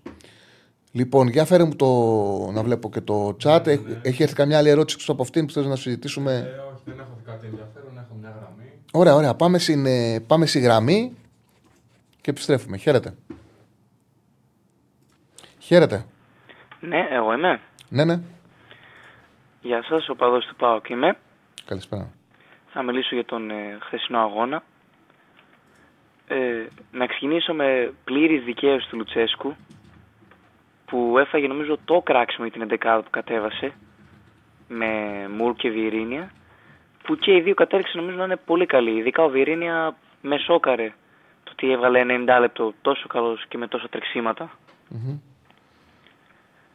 Επίσης τα χαφ τα οποία στο μάτι του Παναθηναϊκού νομίζω δεν βοήθησαν καθόλου. Χθες ήταν εξαιρετικοί και οι δύο και ειδικά ο Μεϊτέ, δηλαδή ακλόνητος εντελώς. Ήταν καλός Ε, ο Μέιτε, ε; Ναι, ναι.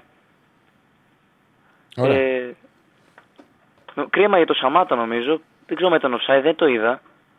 Ήμουν στο Ήταν γήπεδο, δεν- πάρα πολύ οριακό. Δηλαδή ήταν Ναι. για, για, για ένα πόντο.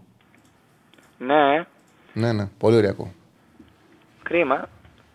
Αλλά εντάξει, εγώ, εγώ την περίμενα πιο σφιχτή την Άιντρα. Δεν την περίμενα με τόσο χώρους να αφήσει. Γνωρίζοντας κιόλας ότι ο Πάοκ σε ανοιχτούς χώρους χτυπάει πάρα πολύ το- τον αντίπαλο. Και επειδή είδα ότι και στη Γερμανία έχει φοβερό ρεκόρ ε, αμυντικά, την περίμενα λίγο πιο σφιχτή και πιο προς τα πίσω, αλλά νομίζω το πήγε πιο επιθετικά το μάτς. Ναι, και γενικά η Άιντραχτ κάνει κακή χρονιά. Πρόβλημα επιθετικό είχαν. Στο συγκεκριμένο παιχνίδι δημιουργήσαν περισσότερες φάσεις από ό,τι σε οποιοδήποτε άλλο φετινό τους μάτς και είχαν πρόβλημα στην άμυνα. Μ' ακούτε; Ναι, ναι, δεν, μας, δεν μ' άκουσες. Ναι, είχε πέσει η γραμμή, δεν ξέρω, μην μπήκε Λέω ότι, λέω ότι η Άιντραχτ όλη τη σεζόν έχει πρόβλημα επιθετικό. Στο συγκεκριμένο παιχνίδι έβγαλε πρόβλημα στην άμυνα και δημιούργησε περισσότερες φάσεις από ό,τι σε οποιοδήποτε άλλο φετινό μάτς. Εντάξει όμως δεν έκανε πολύ ουσιαστικές φάσεις. Δηλαδή κάτι σουτ πήγαν αρκετά ψηλά, κάνα δυο σιρτά. Είχε κάνα δυο καλές ευκαιρίες όντως. Αλλά δεν είναι ότι. Δηλαδή ο Παναθηναϊκός ήταν πολύ, πολύ πιο απειλητικός σχέση με την Άιντραχτ. Καμία σχέση. Εντάξει, άλλα μάτς βέβαια, αλλά έτσι μια άμεση σύγκριση που ήταν το ένα μάτς μετά το άλλο. ας πούμε. Εντάξει, η Άιντραχτ πάντως για τη φετινή της σεζόν έκανε πάρα πολλές φάσεις. Ναι, και ήταν ναι, πιο ναι. απειλητική από τον Πάουκ. Ναι, και ο Πάοκ νομίζω είναι, είναι, πως- είναι, φέτος γενικά είναι πολύ κοινικός και δεν χρειάζεται να κάνει πολλές ευκαιρίες για να βάλει γκολ. Μμμ. Οπότε νομίζω ότι δεν προσπάθησε να κάνει και προσκές. Έκατσε με αυτές που του έκατσαν καλά στα γκολ και προσπάθησε να κρατήσει αποτέλεσμα. Εντάξει, αφού του έτυχε και εκεί στο στημένο να βρει τον γκολ στο, στο τέλος, δηλαδή έτσι όπως σου βρήκε και η μπάλα, ακόμα καλύτερα. Ναι, ήταν και μια δικαίωση για το κουλεράκι. Το σκόραρε. Ξεκάθαρα αφού έκανε το λάθος που ήταν κρίμα γιατί ήταν ανυποψία στη φάση εντελώς, δεν έδειχνε... Εμένα μου, κα- μου άρεσε πολύ το κλίμα που υπήρχε στη Τούμπα. Δηλαδή κατάλαβα ότι υπήρχε τρομερή ενέργεια. Ήταν, έχει και διακοπή μετά και το χάρηκε πολύ, ρε παιδί μου, και ο κόσμος και η ομάδα αυτό που συνέβη. Ναι, ναι, ναι. Εγώ που ήμουν στο γήπεδο γινόταν χαμός. Ήταν πάρα πολύ ωραία εμπειρία. Ναι. Και είναι ξεκάθαρο ότι ο Πάουκ σαν οργανισμός ποντάρεις στην ε, ευρωπαϊκή επιτυχία. Δηλαδή έχει δει το, Euro, το conference σαν ε, μια διοργάνωση που μπορεί να τον βοηθήσει να κάνει μια επιτυχία φέτος μεγάλη. Για μένα πρέπει όλες οι ελληνικές ομάδες να αρχίσουν να υπολογίζουν το conference και να μην το κοιτάνε σαν απλά η τρίτη διοργάνωση. Νομίζω ναι, είναι δίνει- πιο. Εκεί παίζουν όλες σίγουρα και νομίζω. Εντάξει, και φέτο φέτος πιστεύω θα δούμε σίγουρα τέσσερις ομάδες πάνω κάτω. Εγώ το πιστεύω. Είτε conference είτε Europa. Και εγώ έτσι νομίζω ότι θα πρέπει να γίνει κάποιο μεγάλο λάθος για να αποκλειστεί κάποιος από τους τέσσερις. Εντάξει. Είναι δηλαδή, σαν ειδικά στις δυνατότητες νομίζω τους. και τον Παναγενικό και την ΑΕΚ, ακόμα και εμάς. Τους έκατσε νομίζω ο Λουκούμι το ότι αντίστοιχα έχασε η Ρένα από τη Βιερεάλ και έφερε χ η Μπράιτο με τη Μασέη. Νομίζω ήταν ό,τι καλύτερο μπορούσε να γίνει. Και έμειναν πρώτες και οι δύο. Δηλαδή, μόνο ο Ολυμπιακός απογοητεύει πάρα πολύ. που τον πίστευα πολύ είναι η αλήθεια. Με απογοήτευσε και στα δύο μάτς. Κοίταξε, δικά του παιχνίδια δεν πήρε ο Ολυμπιακός. Δικά του ματς. Ήταν και τα Ναι, δύο. ναι, ναι, ναι, και εγώ το πιστεύω. Σε ευχαριστώ πάρα πολύ. Γεια σας, γεια σας. Να είσαι καλά. Για το φίλο που λέει πώς γίνεται. Δεν είπα ότι δεν το έχω δει καθόλου το ματς. Είπα ότι έχω δει τις ε, τις φάσεις. Και από τα νούμερα προκύπτει ότι δέχτηκε πίεση, δηλαδή είχε 18 τελικές η Άιντραχτ. Ναι, οκ, δεν είναι όλες μεγάλες ευκαιρίες. Ναι, αλλά είχε 1,34 goals και ο ΠΑΟΚ μόλις 0,47. Δηλαδή φαίνεται ότι δέχτηκε πίεση η Άιντραχτ και αυτό το έλεγα κιόλας, ότι είναι η ομάδα με τα λιγότερα ex goals στην Bundesliga. Είχε πολύ μεγάλο πρόβλημα ε, έτσι, ε, ε, στο να ανοίγει την αντίπαλη άμυνα, στο να δημιουργεί φάσεις παραγωγικά. Για τον Άμπραμπατ είναι καμιά φορά λεπτομέρειες. Λέει, άκουγα τις- που λέει στι δηλώσεις του. Έκανα λέει τη σέντρα με το αριστερό, γιατί πόναγε το δεξί μου πόδι, είχα μια ενόχληση και ενώ είχα τη φόρα να κάνω σέντρα με το δεξί, γύρισα το κορμί μου και την έκανα με το αριστερό. Και έκανα αυτή τη τέλεια σέντρα που βοήθησε, επειδή πήρε τέτοιο φάλτσο η μπάλα, βοήθησε το Β' το Β' να τη βγάλει την μπάλα πολύ εύκολα στα δίχτυα ε, από το φάλτσο του Άμπραμπατ. Και το σκέφτηκε γιατί πόναγε το δεξί του. Λοιπόν, για πώς πάει το Πολ και τι Πολ έχουμε βάλει; Έχουμε βάλει poll στο οποίο ζητάμε να μας πείτε ποιο χ θα κοστίσει περισσότερο και μέχρι τώρα σε σύνολο 740 ψήφων το 76% έχει αποφασίσει ότι το χ που θα κοστίσει περισσότερο είναι του Ολυμπιακού ακολουθεί η ΑΕΚ με 15% και μετά ο Παναθηναϊκός με 9%. Τα X λέει, ε, αν δεις η κάθε μία ξεχωριστά είναι κάτω από 0,1, όλες και πολύ κάτω από το 0,09. Ε, τα νούμερα λένε πράγματα, αλλά όχι τα πάντα. Ασφαλώς. Ασφαλώς. Ασφαλώς. Και γι' αυτό το λόγο λέω πάντα ότι αν δεν έχεις δει και σωστά ένα παιχνίδι, δεν μπορείς να βγάλεις μια πραγματικότητα μόνο με βάση τα νούμερα. 100%. Δεν, ε, είμαι ο άνθρωπος που το υποστηρίζω πάρα πολύ αυτό. Και γι' αυτό το λόγο λέω ότι δεν μπορώ να κάνω ανάλυση για το μάτσο, γιατί δεν το έχω δει καλά. Έχω δει τα σημειότυπα, έχω δει ότι είχε ασκηθεί πίεση στον Πάουκ. Όμως κατάφερε και πήρε μια πάρα πολύ σημαντική, πολύ σημαντική νίκη, μεγάλη νίκη. Λοιπόν, έχει θέλει ένας αυτό το μήνυμα, δεν καταλαβαίνω τι εννοεί. Καταλαβαίνεις τι, ε, τι εννοεί. Hit- Α, θέλει χίτμα για τον ε, Άμραμπατ και Αραούχο. Τώρα θα το Ε, αν έχει, θα φτιάξει ο Στέφανος. Τα φτιάχνω, τα φτιάχνω, στην πορεία θα τα πετάξω. Ναι. Έχω μια γραμμή. Τα νούμερα βασικά είναι για τους αναλυτές. Δεν είναι ακριβώς έτσι. Άμα έχεις εικόνα του παιχνιδιού, σε βοηθάνε. Γι' αυτό το λόγο και εγώ πάρα πολλές φορές με τα νούμερα, έχω, εγώ πώς τα αξιοποιώ τα νούμερα. Βλέποντας το παιχνίδι, προσπαθώ να επιβεβαιώσω κάποια πράγματα από αυτά που έχω δει με τα νούμερα, να δω αν επιβεβαιώνονται. Συνήθως επιβεβαιώνονται. Είναι πολύ σπάνια να δεις ένα γεμάτο παιχνίδι από κάποιον και τα νούμερα να μην σου επιβεβαιώσουν. Και είναι πολύ εύκολο να παρουσιάσεις και στο κοινό την ε, ανωτερότητα μιας ομάδας χωρίς να στηρίζεσαι μόνο στα λόγια σου, αλλά δείχνοντάς σου και νούμερα. Δείχνοντα και αριθμούς. Γιατί έχουν συμβεί. Έτσι έχουν προκύψει από αυτά που έχουν κάνει οι παίκτες. Ασφαλώς δεν μπορείς να φτιάξεις πραγματικότητα μόνο με τα νούμερα. Έτσι, καλά όλες οι ομάδες ε, από Τρίπλο και μετά παίζουν την πλευρά του Χουανκάρ. Ε, στο μεταξύ λέει ο Μπερνάρ κάνει κάτι γελίο, σταματά και τρέχει μετά από κάθε φάση και κάνει τον απογοητευμένο και μπάζουμε. Εντάξει, δεν είναι πρόβλημα το δίδυμο το συγκεκριμένο το Χουανκάρ Μπερνάρ και δεν έχει λογική που το χρησιμοποιεί σε σημαντικά παιχνίδια δύσκολα ο Γιωβάνοβιτς. Ε, ο Χουανκάρ, το Μλαντένοβιτς δεν τον πιστεύετε γιατί δεν είναι καλός αμυντικά. Είναι πολύ καλός με την μπάλα, είναι εκπληκτικός μπακ με την μπάλα. Αμυντικά δεν είναι ε, καλός. Είναι επιθετικό μπακ. Και γι' αυτό το λόγο δεν τον βάζει στα δύσκολα. Όμως παίζει ρόλο και η εικόνα του ποδοσφαίρι, του ποδοσφαίρι που βάζεις. Είναι ξεκάθαρα ντεφόρμε ο Χουανκάρ. Και του κάνει πιο δύσκολη τη ζωή η παρουσία του Μπερνάρ μπροστά του. Πάμε στον επόμενο φίλο. Χαίρετε. Χαίρετε, φίλε. Καλησπέρα, Τσάρλι, ακούγομαι; Ναι, ναι, καθαρά. Ε, Δημήτρη Εκτή από Λαμία τηλεφωνώ. Έλα, Δημήτρη. Αρχικά να πω, χθες ήμουνα στο γήπεδο. Πήρα λίγα πράγματα να πω για εμάς τους αεκτήδε γενικότερα. Ε, καταρχήν, χθες πολύ ωραίο παιχνίδι. Κάναμε, μπορούσαμε να το πάρουμε. Εντάξει, είχαν και άλλη φάση, ας πούμε. Είχαν γρήγορους παίχτες και έτσι όπως παίζει η ΑΕΚ, λογικό να βγάζανε φάσεις. Ε, αλλά θέλω να πω, δεν ξέρω αν έχεις παρακολουθήσει καθόλου social media και αυτά. Θέλω να πω να μην μας πιάνει εμάς του αξίδε λίγο κατήφια, γιατί δεν ξέρω αν παρακολουθείς social media. Έχουμε λίγο αυτό το σύνδρομο της μιζέριας. Στην πρώτη στραβή μας πιάνει λίγο εύκολα η μύρλα. Όλοι οι οπαδοί, όλοι οι οπαδοί τα βλέπουν όλα εύκολα. Πιστεύουν Σε- ότι είναι πάρα πολύ απλό να κερδίζεις συνέχεια, πάρα πολύ απλό να είσαι μόνιμα καλά. Τα... Ξέρεις, κάνουν κριτική για να κάνουν κριτική, δεν βλέπουν δυσκολίες, δεν καταλαβαίνουν ότι παίζει και ο αντίπαλος. Ότι Ναι, το ναι. ποδόσφαιρο είναι πάρα πολύ δύσκολο άθλημα, ότι θέλει και τύχη. Είναι γενικό, δεν είναι μόνο των εξίδων. Συμφωνώ, συμφωνώ. Σε εμάς ίσω λίγο περισσότερο. Δεν ξέρω, ίσως και από τα, την προηγούμενη τετραετία, με ξέρεις την περσινή σεζόν δηλαδή, που δεν τα πηγαίναμε καλά, πενταετία. Μας πιάνει λίγο πιο εύκολα να είμαστε λίγο πιο ισορροπημένοι, γιατί η ομάδα θα έχει καμπανεβάζοντα γενικότερα μέσα στη σεζόν. Δηλαδή η περσινή ομάδα πήρε τον double, τον ίδιο προπονητή είχαμε. Στην πρώτη στραβή δεν γίνεται να τα ξαναεκμηδενίζουμε όλα. Ούτε να είμαστε στο Θεό, ξέρω εγώ, όταν παίρνουμε τα αποτελέσματα και να είμαστε λίγο πιο ισορροπημένοι όταν χάνουμε. Εγώ αυτό ήθελα να πω. Απλά δεν μπορώ να καταλάβω πώς να εκμηδενήσεις κάτι που υπάρχει. Πώς να εκμηδενήσεις μια ομάδα που πήρε double, πώς να εκμηδενήσεις μια ομάδα που παίζει με τον Άγιαξ και σου κάνει 23 τελικές, μια ομάδα η οποία πάει στον Brighton και βάζει τρία τέρματα; Αφού την βλέπεις ότι μπορεί, ότι είναι καλά, ότι ναι, έχει δυσκολίες, ότι ναι, είναι καινούργιο το να παίζει κάθε τρεις μέρες παιχνίδι, ότι έχει τραυματισμούς, έχει προβλήματα, αλλά έχει και τα δικά της όπλα, έχει γίνει μια δουλειά. Δεν μπορεί να το εκμηδενήσει αυτό. Δεν μπορεί να μην Ακριβ- βλέπεις την πρόοδο, δεν μπορεί να μην καταλαβαίνεις σαν οπαδός ότι. ρε παιδί Ακριβώς- μου, ακριβώς τα θέλει ίδια και πιστεύω. υπομονή, ρε γάμο το. Ακριβώς τα ίδια πιστεύω. Απλά ας πούμε τώρα μετά τον, μετά τον off το 2-0 που πήγα λίγο να κοιτάξω social media και αυτά είναι απαράδεκτα αυτά που γράφονται. Και δυστυχώς είναι από πολλούς, δεν είναι από έναν και δυο δηλαδή. Είναι παντού, κοίταξε να δεις για παράδειγμα. Ο και στο ένας δεν Πανα- κάνει, ο άλλος δεν κάνει. Α πούμε, Έτσι είναι, μωρέ, και ξαφνικά στον, τα ε, στόπερ μας ξέχασαν την μπάλα, η ΑΕΚ δέχεται συνέχεια γκολ.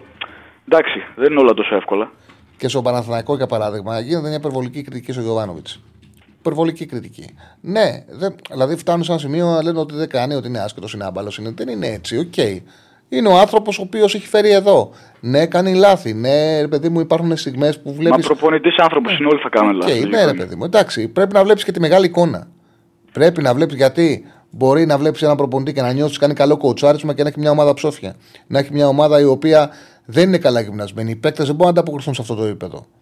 Ε, Τη μεγάλη εικόνα πρέπει να κοιτάς. Και ειδικά η ΑΕΚ είναι πολύ καλά γυμνασμένη.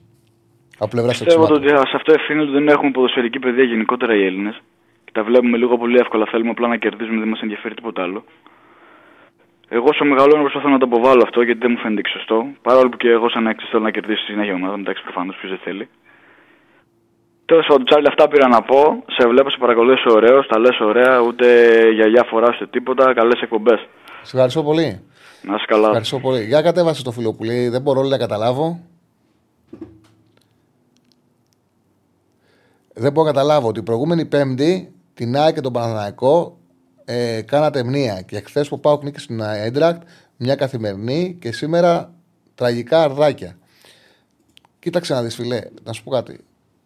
Ε, πραγματικά δεν μπορώ να καταλάβω τι θες, τι θες να ακούσεις. Δηλαδή να βγούμε τον νου του ΠΑΟΚ. Ήταν μια πάρα πολύ μεγάλη νίκη. Είπα ότι αυτή η νίκη, μάλιστα, ότι κατά πάσα πιθανότητα τον βγάζει πρώτο. Είναι τεράστια επιτυχία για τον ΠΑΟΚ. Τεράστια επιτυχία. Δεν είναι απλό το ότι πάει, μα, ε, ότι είναι πολύ κοντά στο να εξασφαλίσει πρόκληση 16 του conference. Μετά από και πέρα σε μια εκπομπή επικοινωνίας, φίλοι του ΠΑΟΚ θα βγουν και θα βάλουν ε, στην, στο πλαίσιο που πρέπει την νίκη του ΠΑΟΚ. Εσείς να βγείτε και να μιλήσετε και να ζητήσετε και να δείξετε τη χαρά σας. Εσύ πάρ τηλέφωνο και μίλα. Εγώ ήμουν ξεκάθαρος. Είπα ότι δεν έχω δει όσο θα έπρεπε για να κάνω σοβαρή ανάλυση και να πατάω γερά στα πόδια μου. Έχω μια εικόνα, αλλά οκ, μέχρι ένα σημείο. Είναι πάντως τεράστιο αποτέλεσμα του ΠΑΟΚ. Τεράστιο αποτέλεσμα. Μην, δεν το συζητάω. Δεν είναι ευκαταφρόνητο. Ας είναι η Άιντραχτ σε κατάσταση. Ας έχει η Άιντραχτ δυσκολία στην επίθεση. Έκανε την νίκη του. Έχει έξι πόντους. Έχει πάει και έχει κάνει το καθήκον του στον Ελσίνκι που αυτή ήταν μεγάλη νίκη που δεν το αναγνωρίζει κανένας. Αλλά δεν είναι απλό να χάνεις ένα 0 σε συνθετικό χλωτάπιτα και να το γυρνάς και να το παίρνεις στο μάτι ένα-δύο. Γιατί αυτή η νίκη του δίνει ασφάλεια και έχει εξασφαλίσει πλέον έχει εξασφαλίσει ότι ε, την, ε, την είσοδο του στο δίδυμο. Και τώρα παίζει για την πρώτη θέση. Γνώμη για τριάδα του Άγιαξ μπροστά. Εντάξει, γρήγοροι παίκτες είναι. Ο Μπεργκβάιν δεν ήταν για πιο ψηλό επίπεδο. Πήγε στο Τότεναμ, δεν έκανε τη διαφορά. Ο Μπρόμπεϊ είναι ε, θηρίο, δυνατός, αλλά OK. Okay, έχει, ε, υπήρξαν εποχές που είχε ο Άγιαξ πολύ μεγαλύτερη κλάση στη τριάδα μπροστά. Εντάξει, μην τρελαθούμε κιόλας. Δεν είναι για τον Άγιαξ, είναι είναι, περιορι... είναι λίγοι για τον Άγιαξ. Για αυτό το επίπεδο που, ήταν, που ξέρουμε τον Άγιαξ. Λοιπόν, έχουμε, έχουμε γραμμές. Έχουμε μία. Πάμε, πάμε στον κόσμο. Πάμε στον επόμενο. Χαίρετε. Καλησπέρα, Τσαρλί. Καλησπέρα, φίλε μου. Αντρέα από Καβάλα, Παναθυναϊκό. Γεια σου, Αντρέα. Ε, άκουγα πριν που λέγατε για το Γέντβαϊ. Εμένα η άποψή μου είναι ότι ταιριάζει περισσότερο με τριάδα πίσω να παίζει αυτός ο παίκτης. Ε, ναι, αλλά δεν παίζει με τριάδα ο Παναθυναϊκό. Θα ήθελα Πιθανότατα να ναι, τον έχει παίξει και Παναθηναϊκό. δεξί μπακ. Οπότε ναι, πιθανότατα ναι. Θα ήθελα να το δω τον Παναθηναϊκό όμω στην Ευρώπη, στα ντέρμπι, τώρα με τον Ολυμπιακό, ας πούμε, να το δοκιμάσει. Η ίδια τριάδα στο κέντρο. Α είναι μπροστά ο Ιωαννίδης με το Τζούρισιτς. Να ανεβαίνει και ο Μλαντένοβιτς πιο άνετα την πλευρά. Να μην έχει τόσο στο ανασταλτικό κομμάτι το μυαλό του. Μμμ. Μπορούσε να το κάνει, εγώ πιστεύω, στα σκέψη. Έχει το υλικό, γιατί και τα εξτρέμ δεν τραβάνε φέτος. Δεν τους βλέπω πολύ να πατάνε περιοχή να συμμετέχουν. Αυτά. Ναι, κοίταξε να δεις. Συμφωνώ πάντως για το Γετβάη. Αλλά δεν παίζει έτσι ο προπονητής. Δηλαδή το Γβάνοβιτς δεν έχουμε τίποτα να παίξει με τρία στόπερ. Δεν είναι στη λογική του. Είναι μπαλάτος όμως, δηλαδή με χαμηλά. Δεν είναι κακός. Ε, κάπου το χάνεις στις επεμβάσεις. Κάπου αγχώνεται, κάπου θολώνει με τη θέση. Δεν μπορώ να καταλάβω. Κάνει δεν έχει λάθη τα ανάσες. οποία δεν μπορεί να υπολογίσει να τα κάνει. Δεν δηλαδή έχει ανάσες έχει- ίσως. Ναι, έχει μια εύκολη κατοχή για παράδειγμα. Του έρχεται την μπάλα από μακριά και τη στραβοκλωτσάει. Κάνει κάτι Ναι, περίεργα. ο Και Βιδα- δεν είναι μόνο χθες, το έχει ξανακάνει. Ενώ Ναι, είναι ναι, καλός ναι, ναι. σε μάτς. Είναι μεμονωμένα οι φάσεις του, λες υπάρχει πρόβλημα. Ισχύει. Τέλος πάντων, θα δούμε. Να σε καλά, ευχαριστώ πολύ. Τέλειω, μια χαρά. Να σε καλά, φίλε μου. Πάμε στον επόμενο. Χαίρετε. Καλησπέρα. Γεια σου, Τσάρλι. Ε, γεια σου, φίλε. Έχει δίκιο ο φίλος που λέει μόλις μπήκε ο Άκπομ, χάθηκε ο Άγιαξ. Βοηθήθηκε πάρα πολύ η ΑΕΚ από την είσοδο του. Πάρα πολύ. Έλα, φίλε μου. Ε, ο Κώστας είμαι, Τσάρλι. Έλα, Κώστα, τι κάνεις; Έλα, καλά, μια χαρά. Για πες. Ερώτηση Έπιασα να πάρεις. γραμμή, έπιασα γραμμή με την πρώτη. Προσπάθησα και άλλες Μπράβο. φορέ. Δεν μπορούσα. Τώρα με το που πήρα βγήκε και στον αέρα. Ε, λοιπόν, ήμουνα εχθές στο γήπεδο.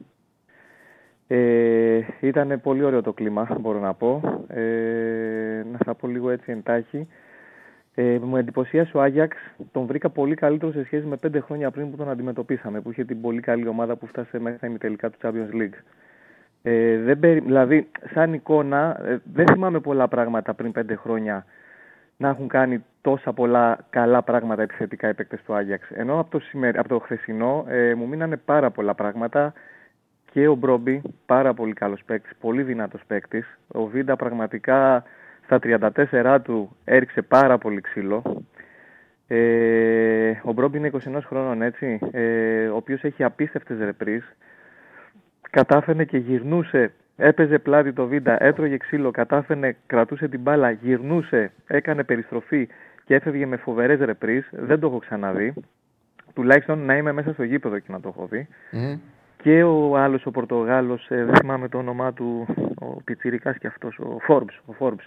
Ο Φόρο, παίζει ο άλλος στην τριάδα. Μπράβο, μπράβο. Ε, αυτοί οι δύο νομίζω ξεχωρίσανε μέσα στο παιχνίδι και μόλις μπήκε ο Ακπομ να κουφιστήκαμε όλοι μέσα στην εξέδρα.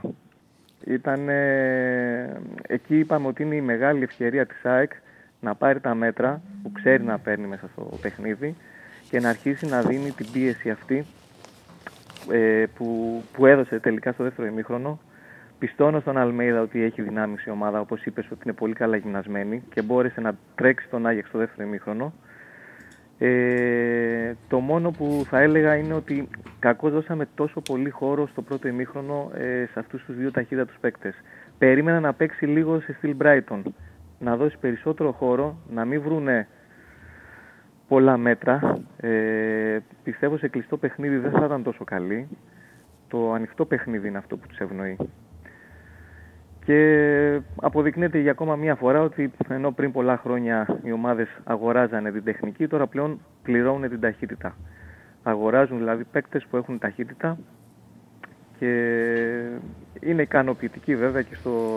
Ε, οι Ολλανδοί δημιουργούν κιόλας. Ναι, ναι, σίγουρα. Ο Πόνσε πολύ σωστά είπες: Πέφτει πάντοτε δεύτερο στην μπάλα. Τον έβλεπες καθυστερημένα να τρέχει. Ήταν, Ήταν ήταν τελε- τρομερό σε κάποιες φάσεις. Είναι center Γίνεται παράλληλη. Κάποιος διώχνει και αυτός ήταν μόνιμα σε εφημδιασμό.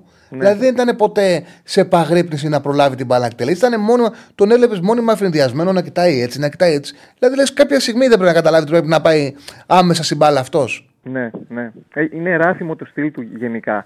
ε, τα τρεξίματά του. Ε, βλέπεις, λες και δεν συμμετέχει τόσο πολύ στο παιχνίδι. Δεν έχει καταλάβει ακόμα το στυλ παιχνιδιού της ΑΕΚ. Εγώ δεν ξέρω ότι δεν έχει την ταχύτητα του, του Λιβά, είναι δεδομένο.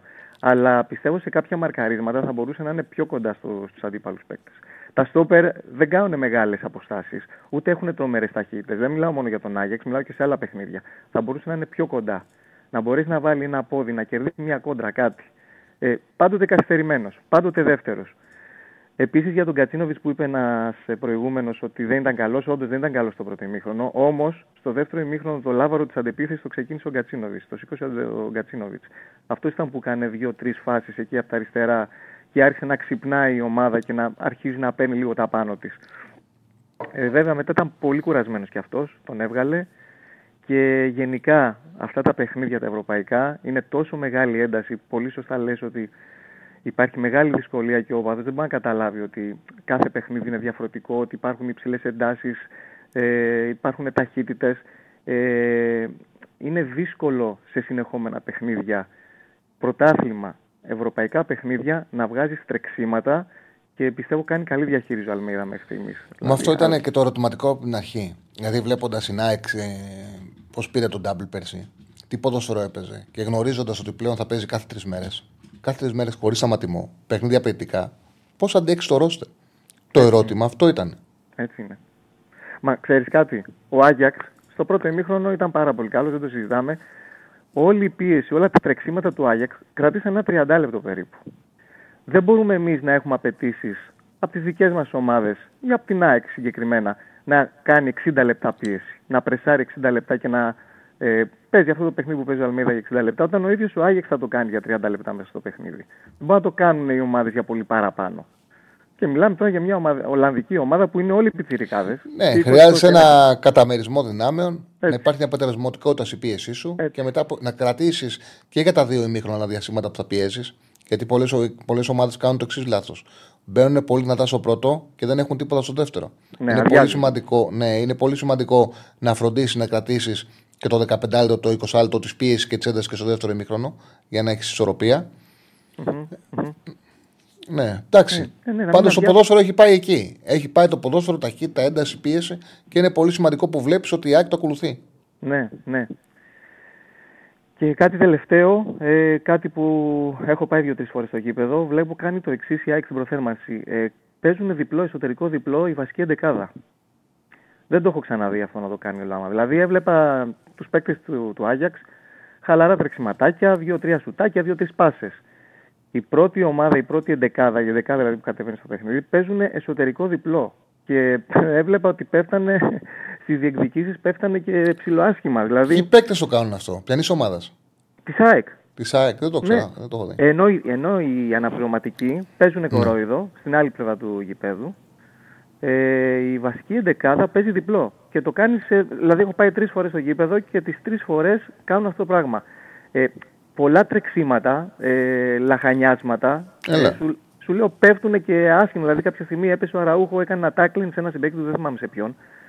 Δεν ξέρω αυτό κατά πόσο μπορεί να επηρεάσει την ΑΕΚ στο ξεκίνημα, στο πρώτο δεκάλεπτο, τέταρτο που βλέπουμε ότι σε πολλά παιχνίδια είναι λίγο, ε, λίγο άδειοι, δεν έχουν πολλά τρεξίματα σε κάποια, όχι σε όλα, έτσι. Όχι, με, αν... τον, με τον Ολυμπιακό μπήκαν στην τζίτα, δεν το έχω ξαναδεί. Ναι, ναι, με τον Ολυμπιακό μπήκαν στην τζίτα. Ήταν πραγματικά το πρώτο 30 λεπτό, 25 μέχρι να, το, μέχρι να βάλουμε τον κόλ, ήταν στην τζίτα. Αλλά δεν ξέρω μήπως αυτό σε κάποια άλλα παιχνίδια είναι ντεζαβαντά. Πάντως γενικά δεν έχω δει ποτέ προθέρμανση να κάνει η βασική εντεκάδα εσωτερικό διπλό. Mm-hmm. Τους βάζει διαφορετικά μπλουζάκια, ξέρεις χρώματα και παίζουν διπλό. Κατοχή βασικά κάνουν. Ξέρεις, κατοχή 5 και 5. Και ένα στο κέντρο τζόκερ που είναι και με τους δύο ουσιαστικά. Λοιπόν, αυτά Τσάρλι, θα τα πούμε. Σε ευχαριστώ πάρα πολύ. Σε ευχαριστώ πάρα πολύ, Κώστα. Να είσαι καλά. Λοιπόν, έτσι ε, ξεμπουκώνουν οι παίκτες, λέει ένας φίλος, για το ιστορικό διπλό. Ο φίλος δεν λέει ότι υπερβάλλει. OK, okay, εντάξει, αλλά δεν μπορεί να το βγάλει και στο το μυαλό του. Θα γίνεται αυτό. Ένα θέμα είναι ότι ο Γιοβάν ακόμη κάνει αλχημείες και συνδυασμούς στη τριάδα του κέντρου και Σαξέμ. Μετά από 14 μάτς δεν έχει βρει σταθερές. Κοίτα, κάποιες σταθερές ο Παναθηναϊκός έχει. Ασφαλώς και έχει σταθερές ο Παναθηναϊκός. Δεν κάνει αλχημείες. Ασφαλώς είναι υποχρεωμένος να δοκιμάζει και πράγματα. Σωστά έκανε και δοκίμασε 4-3-3. Είναι κάτι το οποίο το λέγαμε στην εκπομπή ότι είναι επιχειρηματικό κάποια στιγμή να το βάλει ο Παναναναϊκό και να το βάλει στο παιχνίδι του. Εξηγούσα και στον κόσμο που μου έλεγε ότι δεν κάνει αλλαγές, ότι έχει παίξει όλα τα συστήματα στο Παναναναϊκό και 4-3-3 έπαιζε στα playoff. Περιμένω να το δω γιατί ταιριάζει στο Βιλένα το έκανε. Από εκεί και πέρα είναι κάπως αργός στις αποφάσεις του, στο κοουτσάρισμα. Έχει κάποια λατώματα. Αυτό με τον Μπερνάρ που έχει ξεκινήσει να παίζει αριστερό χαβ δεν βοηθάει την ομάδα καθόλου. Να παίζει αριστερό εξτρέμ. Τέλος πάντων. Θα δούμε τι θα γίνει και στη συνέχεια. Μέσα στου στόχους είναι ο Παναναναϊκό. Αυτό είναι δεδομένο. Η ομάδα είναι μέσα στου στόχους της. Πώς πάμε στο Πολ, τι ψήφισε ο κόσμος; Σε σύνολο 900 ψήφων, ποιο χ θα κοστίσει περισσότερο, του Ολυμπιακού με 77%, της ΑΕΚ με 14% και του Παναθηναϊκού με 9%. Ε, ναι, ξεκάθαρα μόνο. Ήταν του... του Ολυμπιακού η ισοπαλία είναι σκληρή γιατί του κάνει δύσκολη τη ζωή για πρώτη και δεύτερη θέση. Ουσιαστικά για να διεκδικήσει. Που όλα γίνονται. Γιατί ο Ολυμπιακός σε έναν όμιλο με West Ham και Freiburg δεν μπορεί να διεκδικήσει την πρώτη θέση. Του τον, τον φαίνει σε πάρα πολύ μεγάλη απόσταση. Από εκεί και πέρα, βέβαια, το ζητούμενο για μένα είναι που είναι η ευρωπαϊκή συνέχεια, οπουδήποτε και να πας, είναι ακόμα και ο Ολυμπιακός είναι μέσα. Θα πρέπει να γίνει κάτι ακραίο για να χάσετε τη θέση από αυτή την ομάδα την Τόπολα. Το ε, Συμφωνείς, λέει ο φίλος, πως ο Ολυμπιακός ΑΕΚ Παναθανικό πρέπει να σοχεύουν. Το χάσα για κατεύθυνση το λίγο, παρακαλώ. Να σοχεύουν τρίτη θέση, αν δουν ποτέ μπορούν να πάρουν την πρώτη. Κοιτάξτε να δείτε, το, έχω, το λέω σχεδόν κάθε κουμπί μου κάνει αυτό το ερώτημα. Ε, δεν μπορεί μέσα στην ομάδα να μπει η νοοτροπία πηγαίνετε πιο κάτω. Να μπει η λογική χάστε ένα μάτ για να βγείτε τρίτη. Είναι αυτοκτονικό. Στην ομάδα, οι ομάδες πρέπει πάντα να κοιτάνε το πιο πάνω. Ασφαλώς καταλαβαίνω κάποιον να λέει ότι το τρίτο εισιτήριο πιθανότατα να είναι καλύτερο από το δεύτερο, γιατί σου δίνει μεγαλύτερες πιθανότητες. Στο τρίτο εισιτήριο παίζεις με δεύτερη του conference. Στο δεύτερο εισιτήριο παίζεις Europa, μένεις στο Europa και δίνεις μάχη από τους 32 να πας στους 16 με, δεύ, με τρίτο του Champions League. Σω να έχεις περισσότερες πιθανότητες, όχι σίγουρα, να πας στου 16 του conference βέβαια με το τρίτο εισιτήριο. Οι ομάδες όμως πάντα πρέπει να βάζουν και στην καθημερινότητά τους και στα αποδητήρια τον δύσκολο στόχο. Να βάζουν τον μεγάλο στόχο. Στο τέλος, βέβαια, άμα βγεις το λες, και αυτό το λόγο το λέμε για τον Ολυμπιακό, ότι, OK, okay, έχει πετάξει πέντε βαθμούς. Θα μπορούσε ο Ολυμπιακός εύκολα να έχει σήμερα έξι βαθμούς και να κοιτάει την πρωτιά. Και τώρα κοιτάει την τρίτη θέση. Όμως τουλάχιστον η τρίτη θέση τον κάνει να συνεχίσει στην Ευρώπη και το Κόνφερενς δίνει τη δυνατότητα να διεκδικήσεις ε, κάτι μεγάλο. Για τον Μαρτίνες που λες, ο Μαρτίνες λέει. Ο Μαρτίνες είναι προπονητής όπου τον έχει βελτιώσει πάρα πολύ τον Ολυμπιακό. Τον έχει πρώτος στο πρωτάθλημα. Ο Ολυμπιακός παίζει πάρα πολύ ωραίο ποδόσφαιρο. Έχει ποιότητα. Με ποντέντσιο και φορτούνη η δημιουργία του είναι ασύλληπτη. Είναι εκπληκτική και η αποτελεσματικότητά του. Ε...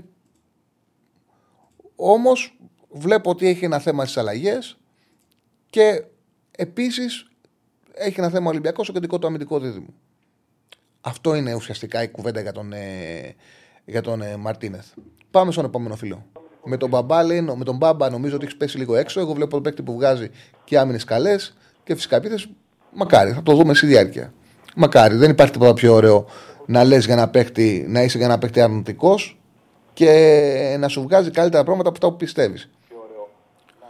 Λοιπόν, εγώ δεν είμαι δογματικός, ούτε έχω τέτοια, τέτοια θέματα. σα ίσα που πιο πολύ κριτικάρω ένα παίκτη που μου άρεσε και τον βλέπω να μην παίζει και πιο πολύ αναδεικνύει ότι προσπάθεια ενός ποδοσφαιριστή που θεωρούσα ότι δεν θα πάει και πηγαίνει καλά. Έλα, φίλε μου. Καλησπέρα, Τσαρλί. Καλησπέρα.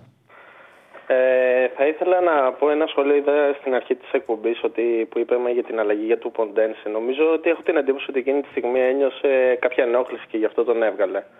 Έτσι πρέπει να είπανε. Αυτή την εντύπωση έχω και. Ξέρεις, πολλές φορές το έχω, δει, το έχω ζήσει. Πάρα πολλές φορές. Όταν κάνει, γίνεται μια αλλαγή που φαίνεται κατευθείαν να υπάρχει πρόβλημα, υπάρχει αυτή η κάλυψη ότι υπήρχε ενόχληση για να, για να υπάρχει ηρεμία. Πιθανότατα να ήταν και έτσι. Πιθανότατα να ήταν και έτσι. Δεν, δεν το λέω με. Όχι, όχι. Σίγουρα, σίγουρα. Δεν, δεν ξέρουμε. Άμα δεν είμαστε από μέσα, δεν ξέρουμε. Μπορεί να ήταν και έτσι, okay. Μπορεί να, για, Για την κόκκινη συμφωνώ απόλυτα. Είναι, Η, η εικόνα είναι του βέβαια δεν υπερβολική. έδειχνε να έχει θέμα. Έδειχνε ότι μπορεί να συνεχίσει και να παίξει 5 δεκαλεπτά ακόμα να το κρατήσει το μάτσο Ολυμπιακός. Τέλος πάντων. Τέλος πάντων, ναι, η, κο- η κόκκινη συμφωνώ απόλυτα είναι υπερβολική. Και παρατήρησα κάτι ακόμα ότι ο- όταν ο Ολυμπιακός δεν παίζει με τον Ορτέγκα σαν αριστερό μπακ, άμα παρατηρήσει όλο το παιχνίδι, κινείται μόνος σχεδόν από τη δεξιά πλευρά μαζί με τον Ρόντινε. Γιατί με τον Κίνη δεν μπορεί να δημιουργήσει. Όλη η αριστερή πλευρά είναι κενή. Και όταν αλλάζει παιχνίδι, δεν έχει κανέναν πάνω από τα αριστερά για να δημιουργήσει. Δημιουργεί μόνο από τα δεξιά όταν δεν παίζει ο Ορτέγκα. Ο, τον κίνητο πιστεύει ο Μαρτίνεθ. Είναι δικιά του προσωπική επιλογή 100%. Ε, δεν είναι παίκτης επι, ε, επίπεδου Ολυμπιακού. Δεν είναι παίκτης για να κάνει πρωταθλητισμό. Σαν κλάση μιλάω. Σαν κλάση. Είναι φιλότιμος. Ακολουθεί αυτά που θέλει ο προπονητής. Όπως πολύ σωστά λες, δεν έχει ανεβάσματα. Ό,τι κάνει, το κάνει στο αμυντικό κομμάτι. Ανεβάσματα επιθετικότητα από τον κίνητο δεν μπορεί να πάρει ο Ολυμπιακός. Σωστά, σωστά. Ε, και θέλω, άμα μπορείς, να κάνουμε ένα σχολείο για το βραδινό στη EuroLeague, το Παναθηναϊκός Ολυμπιακός. Ποια άποψη έχεις για αυτό το παιχνίδι; Καταρχάς, μετά την εκπομπή έχει μπόγρι πρεμιέρα. Έτσι έχουν τα παιδιά, ο Θοδωρής και ο Αριστοτέλης έχουν πρεμιέρα, έχουν εκπομπή με μπόγρι, δεν χάνεται. Δεν χάνεται Τέλεια, με τίποτα. τέλεια. Τώρα από εκεί και πέρα, για το μάτς πιστεύω ότι θα είναι πιο ανταγωνιστικό. Δεν θεωρώ ότι θα δούμε ξανά την εικόνα που είχε το μάτς το παιχνίδι του Σαββάτου. Η λογική λέει ότι ο Ολυμπιακός ε, ε, είναι ε, σ- ε, σωστό. Πρέπει να είναι πιο έτοιμος. Είναι πιο έτοιμος. Αυτό δεν μπορεί κανένας να του το αφαιρέσει γιατί είναι μια ομάδα προπονητή. Από εκεί και πέρα θα έχει και στο- τον κόσμο, τον ενθουσιασμό και πιστεύω ότι θα δούμε ένα, παι- ένα παιχνίδι πιο ενδιαφέρον. Δηλαδή θα πατάμε καλύτερα και για το τι είναι ο Παναθηναϊκός. Ξέρεις τι γίνεται; Θέλω να δω και τον Ολυμπιακό, ρε παιδί μου. Έχασε τον ε, Βεζέκοφ και τον Σλούκα. Ε, με ποιους παίκτες θα τους αντικαταστήσει, Γιατί ήταν πολλά πράγματα, δεν ήταν απλές απουσίες. Έχω την εντύπωση ότι, ότι, ότι ούτε ο Φαλ παίζει σήμερα, σωστά; Δεν παίζει το φαλ, όχι. Να. Ούτε το φαλ. Είναι σημαντική απώλεια. Και θα επιτρέψει τώρα στο Σλουκ αυτό να κάνει παιχνίδι. Να, δίνει κάνει πάση, drive, Γιατί... Ναι, ναι. Πιστεύω θα δούμε ένα ωραίο παιχνίδι και ανυπομονούμε. Ευχαριστώ, Τσάρλι. Καλή συνέχεια. Να είσαι Συγχαρητήρια καλά. για την εκπομπή. Γεια. Σε ευχαριστώ πάρα πολύ. Έχει φέτος πολύ ενδιαφέρον η Ευρωλίγκα. Είναι, φέτος έχει πάρα πολύ ενδιαφέρον γιατί μπαίνει και ο Παναθηναϊκός στην εξίσωση.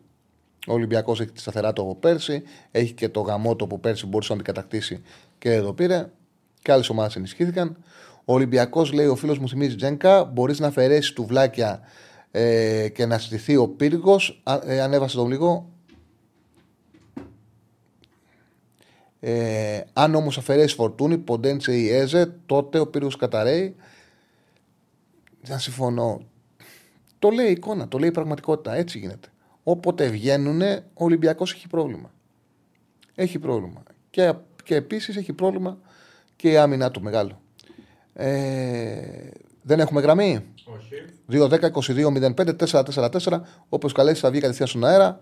Πλησιάζουμε παρατέταρτο, να βγάλουμε ένα-δύο φίλου ακόμα και να βάλουμε μετά και τα σχηματικά για το τριήμερο να ολοκληρώσουμε την, ε, την εκπομπή. Να θυμίσουμε ο Ραγκάτης βγαίνει σε 7.30 Σωστά. και να υπενθυμίσω ότι μετά το ντέρμπι στην Ευρωλίγκα 11 με και 4. 11 και 4 ε, πρεμιέρα με μπόγρι κάθε Παρασκευή. Τα παιδιά θα έχουν, ο Θοδωρής και ο Αριστοτέλης, θα έχουν με τον μπόγρι ανάλυση για την Ευρωλίγκα. Δεν χάνετε εκπομπή ακόμα και να βαριέστε ε, να βλέπετε τα μάτια Ευρωλίγκας. Ο μπόγρις βλέπετε και από μόνος του. Για μένα είναι αυτή η εκπομπή που με τελείωσα μπάσκετος και Μπάσκετ. πρέπει να βάλω την μπάλα να τη βράσω για να πάρω μυρωδιά. Πάμε στον επόμενο. Χαίρετε. Ναι, καλησπέρα, εγώ είμαι. Καλησπέρα, νέφλη μου. Ε, Θάνος από Παιανία. Τσάρλι για τον Παναθηναϊκό πήρα να σου πω. Πάμε. Θεωρώ ότι είναι μεγάλο έγκλημα στον προγραμματισμό της ομάδας να μην ε, μπορείς να παίξεις με Τζούρισιτς και Μπερνάρντ στην ίδια δεκάδα στα κρίσιμα μάτς. Δηλαδή, αυτό μάλλον συμβαίνει λόγω του ότι ο Βιλένα δεν έχει αποδώσει μάλλον αυτά που περιμένει ο Γιωβάνοβιτς. Δεν ξέρω σαν ποια είναι η γνώμη σου. Κοίταξε να δεις, δεν είναι και υποχρεωτικό να πρέπει να παίξεις μαζί τους. Είναι δύο παίκτες οι οποίοι ουσιαστικά δεν είναι κανένας από τους δύο, δεν είναι εξτρεμ. Οπότε στο ποδόσφαιρο επιτελική χάφη είναι και οι δύο. Υπάρχει βέβαια το ποδόσφαιρο, Υπάρχει το ποδόσφαιρο που μπορείς να πάρεις έναν δημιουργό, το κάνει ο Ολυμπιακός στο Φορτούνο και να το βάλεις στα αριστερά. Υπάρχει. Αλλά για να γίνει αυτό, πρέπει όπως πολύ σωστά λες εσύ, να είναι καλά οι κόφτες σου και να είναι καλά τα μπακς σου. Ναι. Και να είναι καλά και τα Πρέπει μπακς να σου. Αποδείξει. Αυτή τη στιγμή στα αριστερά που παίζει ο Μπερνάρ, ο Χουανκάρ δεν είναι καλά και όπως λες και εσύ, ο Βιλένα να, στηθει- να, στηριχτεί σε- να στηρίξει δίδυμο δεν μπορεί. Οπότε δεν έχει βρεθεί αυτός ο τρόπος. Δηλαδή παίζοντας Τζούρισιτς και Μπερνάρ, έχεις θέμα. Επειδή βέβαια ο Βιλένα, κατά την άποψή μου, έχει ποιότητα, θα μπορούσε με τριάδα να, χωρέσει έστω, να χωράει ένας. Αλλά και πάλι στο 4-3-3, στο ένας, αυτός θα πρέπει να πάει στο πλάι. Ναι, ναι, ναι. Στο πλάι δεν μπορεί να πάει ο Μπερνάρ. Δεν μπορεί, φαίνεται. Αν και αυτή Νιώθω είναι η ότι θέση. πρέπει να το δοκιμάσει με τον Τζούρισιτς. Και όλα θα τελειώσουν άμα γίνει καλά ο Αϊτόρ και γίνει ο περσινός Αϊτόρ, που αυτή είναι μια άλλη κουβέντα. Αυτό είναι και στοίχημα όμως. Δηλαδή, τίθεται θέμα με το βάθος του Παναθηναϊκού, αν το σκεφτούμε λίγο, γιατί έχουμε τον Αραώ, ο οποίος είναι ο καλύτερος παίκτης του Παναθηναϊκού. Κατά τη γνώμη μου. Ο Πέρεθ είναι δικό μου μαχαίρι. Ή παίζεις και έχεις την μπάλα και ο Πέρεθ είναι χρήσιμος, ή έχεις μια τρύπα στο κέντρο. Μετά ο Βιλένα δεν ξέρω κατά πόσο είναι δημιουργικό χαφ, ε, στα χαρτιά του δηλαδή, βιογραφικά. Εγώ ξέρω ότι έπαιζε και λίγο αριστερό μπακ.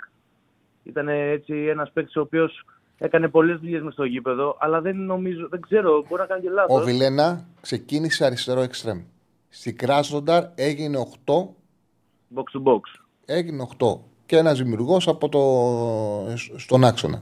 Ένας δημιουργός χαμηλά. Τα τελευταία χρόνια ο Βιλένα είναι ένας δημιουργός χαμηλά. Δεν παίζει τόσο με ένταση, αλλά ξέρει μπάλα. Ξέρει μπάλα, έχει μια καλή πρώτη πάσα, έχει μεταβίβαση. Χτες στο 4-3-3 ο Βιλένα στάθηκε. Καλός ήταν. Ναι, ναι, και εγώ συμφωνώ σε αυτό. Ήταν καλύτερος από ό,τι άλλες φορές.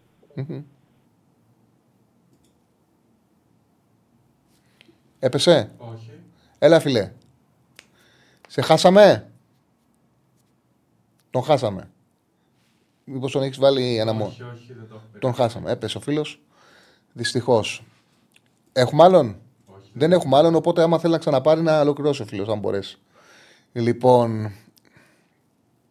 Ε, για το Βιλένα στέλνουν μηνύματα. Εντάξει, χθες ο Βιλένα καλός ήταν. Στη τριάδα χτε ήταν μέσα στο παιχνίδι, ήταν σκληρός, ε, ε, έκλεψε μπάλες, ε, την έσπασε. Ήταν, γενικά η τριάδα του Παναγού καλά πήγε. Το 4-3-3 στους τρεις χάφ λειτουργήσε. Το πρόβλημα του Παναγού ήταν στις άλλες, ήταν στη- στα- στην αριστερή πλευρά και στο ότι επιθετικά δεν πήγε κανένας καλά. Μέχρι να μπει ο Τζούρισιτς, κανένας παίκτης δεν μπόρεσε να κρατήσει την μπάλα και να φτιάξει επιθέσεις για τον Παναναναϊκό. Ο Τζούρισιτς ήταν ο μόνος που βγάλε προσωπικότητα με το που μπήκε. Με το που μπήκε ο Σέρβος έβγαλε κατευθείαν με μεγάλη προσωπικότητα και ίσως ο Μλαντένοβιτς έδειξε ότι πρέπει να μπει νωρίτερα. Δηλαδή και ο Μλαντένοβιτς πήρε δύο ανεβάσματα στο 87, μπήκε πρόλαβε και πήρε δύο ανεβάσματα. Που ο Χουανκάρ δεν έδωσε κανένα σταθερό ανέβασμα. Δεν ήταν καλά. Λοιπόν, είναι, πλησιάζει παρά 10, οπότε σιγά σιγά να αρχίσουμε να βγάζουμε τα σχηματικά μας γιατί έχουμε τριήμερο, έχουμε τρεις μέρες. Να μπω και εγώ στην Πέτρια 65 να συζητήσουμε για τα παιχνίδια του τριμέρου. Λοιπόν, σήμερα Παρασκευή στη Γερμανία η Gladbach υποδέχεται την ε, Mainz. Η Gladbach έδειχνε, δεν είχε κάνει καλό ξεκίνημα, εντάξει, δεν είναι ε, στα καλύτερά της, αλλά έδειχνε το τελευταίο διάστημα από το μάτς με την Darmstadt που κάνει 3-0 και σοφάρισε 3-3, έδειχνε ότι αρχίζει να παίρνει τα πάνω της. Έπαιξε καλά με τη Λιψία, εντάξει, η Λιψία είναι πιο υψηλό επίπεδο ομάδα, το χάσε στο όριο στο 0-1 και πήγε στον Μπόχουμ και κέρδισε 1-3. Έκανε πολύ καλό μάτσο πλεά. Έβαλε δύο τέρματα και έδωσε assist. Χρειαζόταν η Gladbach το ανέβασμα του πλεά και έχει το ιδανικό εντός έδρας παιχνίδι για να διπλώσει ε, τις νίκες της. Κανονικά θα έχει βέβαια εκπομπή. Καθ, καθημερινά θα είμαστε εδώ και την άλλη εβδομάδα παρότι δεν θα έχει καθόλου δράση. Εδώ θα είμαστε, φίλε Πρωτά. Και ίσα ίσα σε αυτές τις εκπομπές μπορούμε να ανοίξουμε και τις συζητήσεις και να συζητάμε ε, και πιο ωραία πράγματα. Πώς σα εξαρτάται να βρίσκουμε και ωραίες αιματολογίε. Την επόμενη εβδομάδα θα μάθετε μπαλίτσα. Ναι, ωραίος. λοιπόν, ε, υποδέχεται λοιπόν η Gladbach τη Mainz, όπου έχει ξεκινήσει άθλια τη σεζόν, κάνει μόνο κακά παιχνιδιά, έχει πάρει μόλις ένα βαθμό Στα εκτός έχει φάει 4 από την Union στην Πρεμιέρα, έχει φάει ξανά 4 στη Βρέμη από τη Βέρντερ, έχει χάσει 2-1 από την Augsburg. Και προέρχεται και από 2-1 από 2 τριάρε εντός έδρας από Σουγκάρδη και από την Μπάγκη Leverkusen. Με βάση και τις δυνατότητες των δύο ομάδων και το momentum, ο Άσος ήταν στο 2-15 όταν το έγραψα ήταν στο 2-0-5. Να δω τώρα που βρίσκεται ο Άσος της Gladbach. Ε, στην 65 Λοιπόν, Γερμανία, Ισπανία, Ιταλία. Ε, Γερμανία. Είναι στο 2-10. Στο 2-10 ο Άσος της Gladbach είναι μια χαρά. Λοιπόν, για τον Bilbao Αλμερία.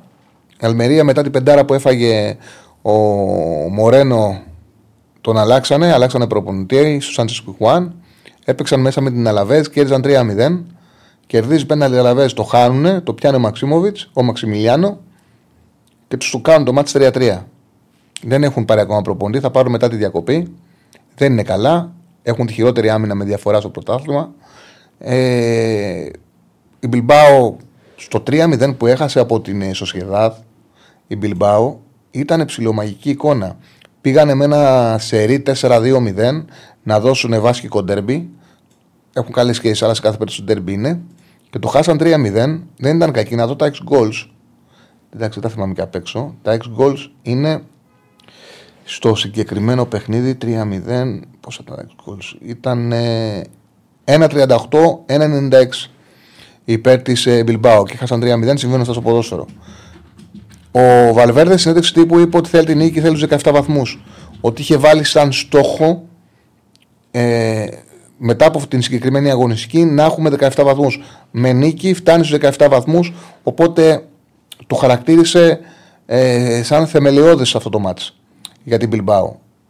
Από ένα 40 έχει πάει ο Άσο 1,33. Όταν το είχα γράψει για το Πετχόμ ήταν στο 1,40. Πάντως αυτό είναι το παρολί. Ο Άσος Γκλάντμπαχ με τον Άσο της Μπιλμπάου με την Αλμερία. Όποιος θέλει βέβαια να ανεβάσει την απόδοση μπορεί να το κάνει και Άσο με over 1,5. Η Αλμερία έχει πάρα πολύ κακή ε, άμυνα. Πάμε στα μάτια του Σαββάτου. Λοιπόν, Σάββατο. Έχει την Κυριακή Arsenal City. Η Tottenham, αν κερδίσει, για μια μέρα είναι σίγουρα πρώτη. Και αν δεν κερδίσει η City την Tottenham, θα κάνει. Ε, θα πάει στην πρώτη θέση στην διακοπή, το οποίο είναι πάρα πολύ σημαντικό. Βλέπουμε ότι την ομάδα του Ποσέκο Λουκούλα πάει. Είναι ξεκάθαρο ότι πάει. Δηλαδή, ακόμα και με τη Λίβερπουλ που δεν έπαιξε καλά, γιατί δεν έπαιξε καλά με την Λίβερπουλ, δεν έπαιξε καλά, μάλλον να με, από τότε που έμεινε παίκτη παραπάνω. Δεν αξιοποίησε σωστά το αριθμητικό του πλεονέκτημα. Και όταν έμεινε με 9 παίκτες η Λίβερπουλ, δεν είχε την ηρεμία να δημιουργήσει φάση να τη ανοίξει την άμυνα. Κατάφερε και έβαλε τον γκολ όμως ακόμα και με αυτόν τον γκολ. Πάει στο Λούτον, από αυτές τις έντρες πλέον περνά. Το διπλό της ε, Τότεναμ στο Λούτον είναι στο 1,44 τώρα. Ε, Στις 7 η Γιουβέντου έχει τον ιδανικό αντίπαλο να ξεπεράσει τα προβλήματά της, να κάνει μια νίκη, γιατί έρχεται από τρία κακά παιχνίδια. Η Γιουβέντου έφαγε τέσσερα όλο με αυτά που κάνανε οι αμυντικοί τους και ο Σέσνη ήταν ε, απίστευτα. Μέχρι και την μπάλα στα μόνοι σου βάλανε. Και έτσι ένα 0 τη Λέτσε και πήγανε την προηγούμενη εβδομάδα, πήρανε 0-0 στο Μπέργκαμο. Δεν είναι κακό αποτέλεσμα. Ένα 98-0-20 ήταν τα κόλπη της Αταλάντα. Μέχρι τη τελευταία φάση τους κάνανε ευκαιρίες. Έκανε το παιχνίδι της ζωής ο Σέσνη. Έχει κρατήσει το 0-0 μόνος του. Όμως η Τωρίνο είναι η ομάδα με, τα, με την χειρότερη παραγωγή επιθέσεων στην Ιταλία. Κάτσε να το πω ακριβώς γιατί πρέπει να είναι χειρο... Είναι 18η στην παραγωγή ex goals στο Ιταλικό πρωτάθλημα. Έχει, μισό λεπτό να το βρω ακριβώς να σας πω και το νούμερο. Επιθετικά ex goals. Λοιπόν, έχει 5,58 επιθετικά ex goals. Είναι 18η σε 7 παιχνίδια ε, δημιουργεί φάσεις μόλις για 5,58 γκολ. Σχέσεις με τη Juventus γνωρίζετε ότι είναι πελατειακή. Τα ρεκόρ είναι απίστευτα τα σερή της Juventus που έχει απέναντί τους. Ε, είναι 17-4-0 τα τελευταία και έχουν στα, σε πάρα πολλά παιχνίδια μόλις μια ήττα. Δεν το θυμάμαι απ' έξω. Το έχω γράψει, αλλά. Α, κάτσε. Μισό λεπτό το έχω στο κινητό μου. Ε, Τέλος πάντων, ε, είναι, κατά να το πω ακριβώς, το ρεκόρ του Juventus απέναντι στην ε, Τωρίνο. Το Juventus. Επειδή δηλαδή τα ξεχνάω, τα κρατάω στις σημειώσεις κάποια να το θέλω να θυμάμαι. Λοιπόν, αυτό είναι 14-4-0. Έχει ρεκόρ Juventus με την Τωρίνο. Καταλαβαίνετε ότι είναι το ιδανικό παιχνίδι για να κερδίσει η Juventus.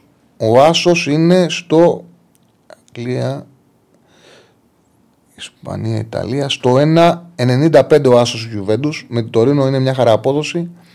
Δίνεται αμφίβολος ο Βλάχοβιτς. Και χωρίς ο Βλάχοβιτς η Juventus Τωρίνο θα την κερδίσει γιατί θα την κρατήσει στο 0. Μπορείς να την κρατήσεις την Τωρίνο εύκολα στο 0. Λοιπόν, Σεβίλη Βαγεκάνο. Μετά, μόλις επιστρέψει η Σεβίλη, παίζει με τη Real μέσα. Είναι 15η. Είναι χαμηλά. Είναι βελτιωμένη. Έχει κάνει συνεπιστροφή στη δράση. Πήρε τους 7 βαθμούς που ήθελε. Κέρδισε Λασπάλμα σε ένα 0. Έφερε μένω Σασούνα εκτός 0-0. Έβαλε 5 στην Αλμερία. Και μετά στα δύο δύσκολα έδειξε ότι είναι βελτιωμένη. Έχασε στην Βαρκελόνη 1-0 στον κόλ του Ράμο. Έφερε 2-2, προηγήθηκε δύο φορές στην Ολλανδία. Σημαντικό αποτέλεσμα. Παίζει με τη Ράγιο. Έχουν ένα ρεκόρ 21-2-0 η προϊστορία σε Βίλι Βαγεκάνο. Ε, προσφέρεται ο Άσος, ο οποίος δίνεται σε πάρα πολύ καλή τιμή. Ο Άσος της ε, Σεβίλης στο 1,90 στην Πέτρια 65 αυτή τη στιγμή. Όταν τα είχα γράψει ήταν πιο χαμηλά στο 85, τώρα είναι στο 1,90. Ο Άσος της Σεβίλης. Να πάει στους 10 βαθμούς, να κερδίσει θέσεις, να πλησιάσει τις ευρωπαϊκές θέσεις, να κάνει ε, διακοπές με ηρεμία γιατί αλλιώς θα υπάρχει αναβρασμός. Πάμε στα παιχνίδια της Κυριακής. Σε 6 και 5 έχουμε ένα ντέρμπι στη Γαλλία, Λάντς Λίλ. Η Λάντς ξεκίνησε άσχημα τη χρονιά. Ήταν δεδομένο ότι θα πάρει τα πάνω του, θα βελτιωθεί και αυτό άρχισε να συμβαίνει κατά πρώτον μετά την ισοπαλία που πήρε στο Σάντσο Πιχουάν. Εκεί πήραν ψυχολογία. Και από εκεί και πέρα είδαμε μια τελείως διαφορετική ομάδα. Μια Λάντς η οποία θυμίζει την περσινή χρονιά έκανε δύο συνεχόμενες νίκες στο Σαμπιονά και φυσικά κέρδισε και μεσοδόματα την Arsenal δείχνοντας το ότι έχει αλλάξει ξανά επίπεδο. Στο 2-1 με την Τουλούζ, τα γκολ ήταν 3-0-9-0-65 την πάτησε. Και στο 0-1 στο Στρασβούργο έπρεπε να κερδίσει πιο καθαρά την προηγούμενη Παρασκευή. Ήταν 0-31-52. Δίνει ντέρμπι με τη Λίλ. Είναι το πιο μεγάλο ντέρμπι. Έχουν τεράστια αντιπαλότητα Λανς και Λιλ. Με, στη Γαλλία κάνουν και ακραία πράγματα. Δηλαδή, πριν δύο χρόνια είχαν μπει οπαδοί της Λιλ στο προπονητικό κέντρο. Τους κατεβάσανε τη σημαία κι υψώσαν δική τους. Έχουν. Κάνουν τέτοια εκεί. Μεγάλη αντιπαλότητα Λανς Λιλ. Είναι καλύτερη ομάδα η Λανς. Έχει την έδρα, ξέρει να την αξιοποιεί. Ο άσος είναι πολύ καλά πληρωμένος. Και είναι και χαμηλά. Είναι πολύ πιο χαμηλά από ό,τι θα τερματίσει η Λίλ. Η Λάντ και χρειάζεται την νίκη. Λοιπόν, ο άσος της ε, Λάντ είναι στο Λαντ στο 2,25. Και θα κλείσω την Κυριακή το παρολί με τον άσο της Νάπολη με τη Φιωρεντίνα έχει βελτιωθεί η ομάδα του Γκαρσία, δεν έχει τα τρεξίματα που είχε πέρσι, όμως και με τη Ρεάλ έδειξε τη βελτίωσή της, έχασε στο όριο σε ένα παιχνίδι με πολλές φάσεις. Ε, χρειάζεται την νίκη για να κάνει ήρεμες διακοπές, να πάει ήρεμα στη διακοπή η Νάπολη. Έχει τη δυνατότητα να κερδίσει και όσοι μεν έχει αρχίσει, λύθηκε το πρόβλημα που υπήρχε και ο Κουβαρετσέλια είναι καλύτερος. Πιστεύω θα του πάρουν την νίκη να πάνε ήρεμα στις διακοπές σε κοντινή απόσταση από την κορυφή. Στο 1,60, ε, όχι, να δω είναι ακόμα στο 1,60. Στο 1,60 είναι ο Άσος της Νάπολη, Κυριακή. Ναι, στο 1,60 παραμένει. Έχει πολλά μάτια ενδιαφέρον και η Ιταλία. Να δούμε αν θα περάσει η Ρώμα από την ε, Κάλιαρη, να τελειώσει με μια εβδομάδα με τρεις νίκες ώστε να τελειώσει και αυτή η ιστορία με τον ε, Κόντε που γράφεται για την ε, Ρώμα. Όλη η αμφισβήτηση, θα υπάρξει ηρεμία. Μετά παίζει με τη Μόντσα μέσα και μετά πάει ντέρμπι με την Ιντερ. Οπότε, αν περάσει την Κάλιαρη και κερδίσει μέσα τη Μόντσα, μπορεί να πάει με συνεχόμενες νίκες να δώσει το σημαντικό παιχνίδι στο Μεάτσα να φτιάξει λίγο ψυχολογία. Τη χρειάζεται νίκη η Ρώμα. Αυτά πάντως από το τρίμερο. Ε, είπαμε Gladbach Μάιν Τσάσο για σήμερα, Bilbao Αλμερία Άσο. Για Σάββατο το διπλό της Τότεναμ, Γιουβέντου, Σεβίλη και Λαντ και Νάπολη για την Κυριακή. Αυτές είναι τουλάχιστον δικές μου επιλογές. Καθημερινά θα ανεβαίνουν στο Bet Home. Λοιπόν, σας ευχαριστώ πάρα πολύ για την επικοινωνία. Κλείσαμε και αυτή τη βδομάδα. Ευχαριστώ τον Στεφάνο Συναδεινό. Ακολουθείς σε 7,5 ώρα γκάτσες. Μην ξεχνάτε, 9 και 4 Παναγικό Ολυμπιακός. Μετά το τέλος όμως είναι τα σπουδαία. 11 και 4. 11 και 4 Μπόγρης, Θοδωρής, Αριστοτέλης θα είναι μαζί σας για την πρεμιέρα για την Ευρωλίγκα. Στέφανε, κάτι άλλο; Τι βρεγμένη, τι μουσκεμα. Καλό Σαββατοκύριακο σε όλους σας. Καλό τρίμερο.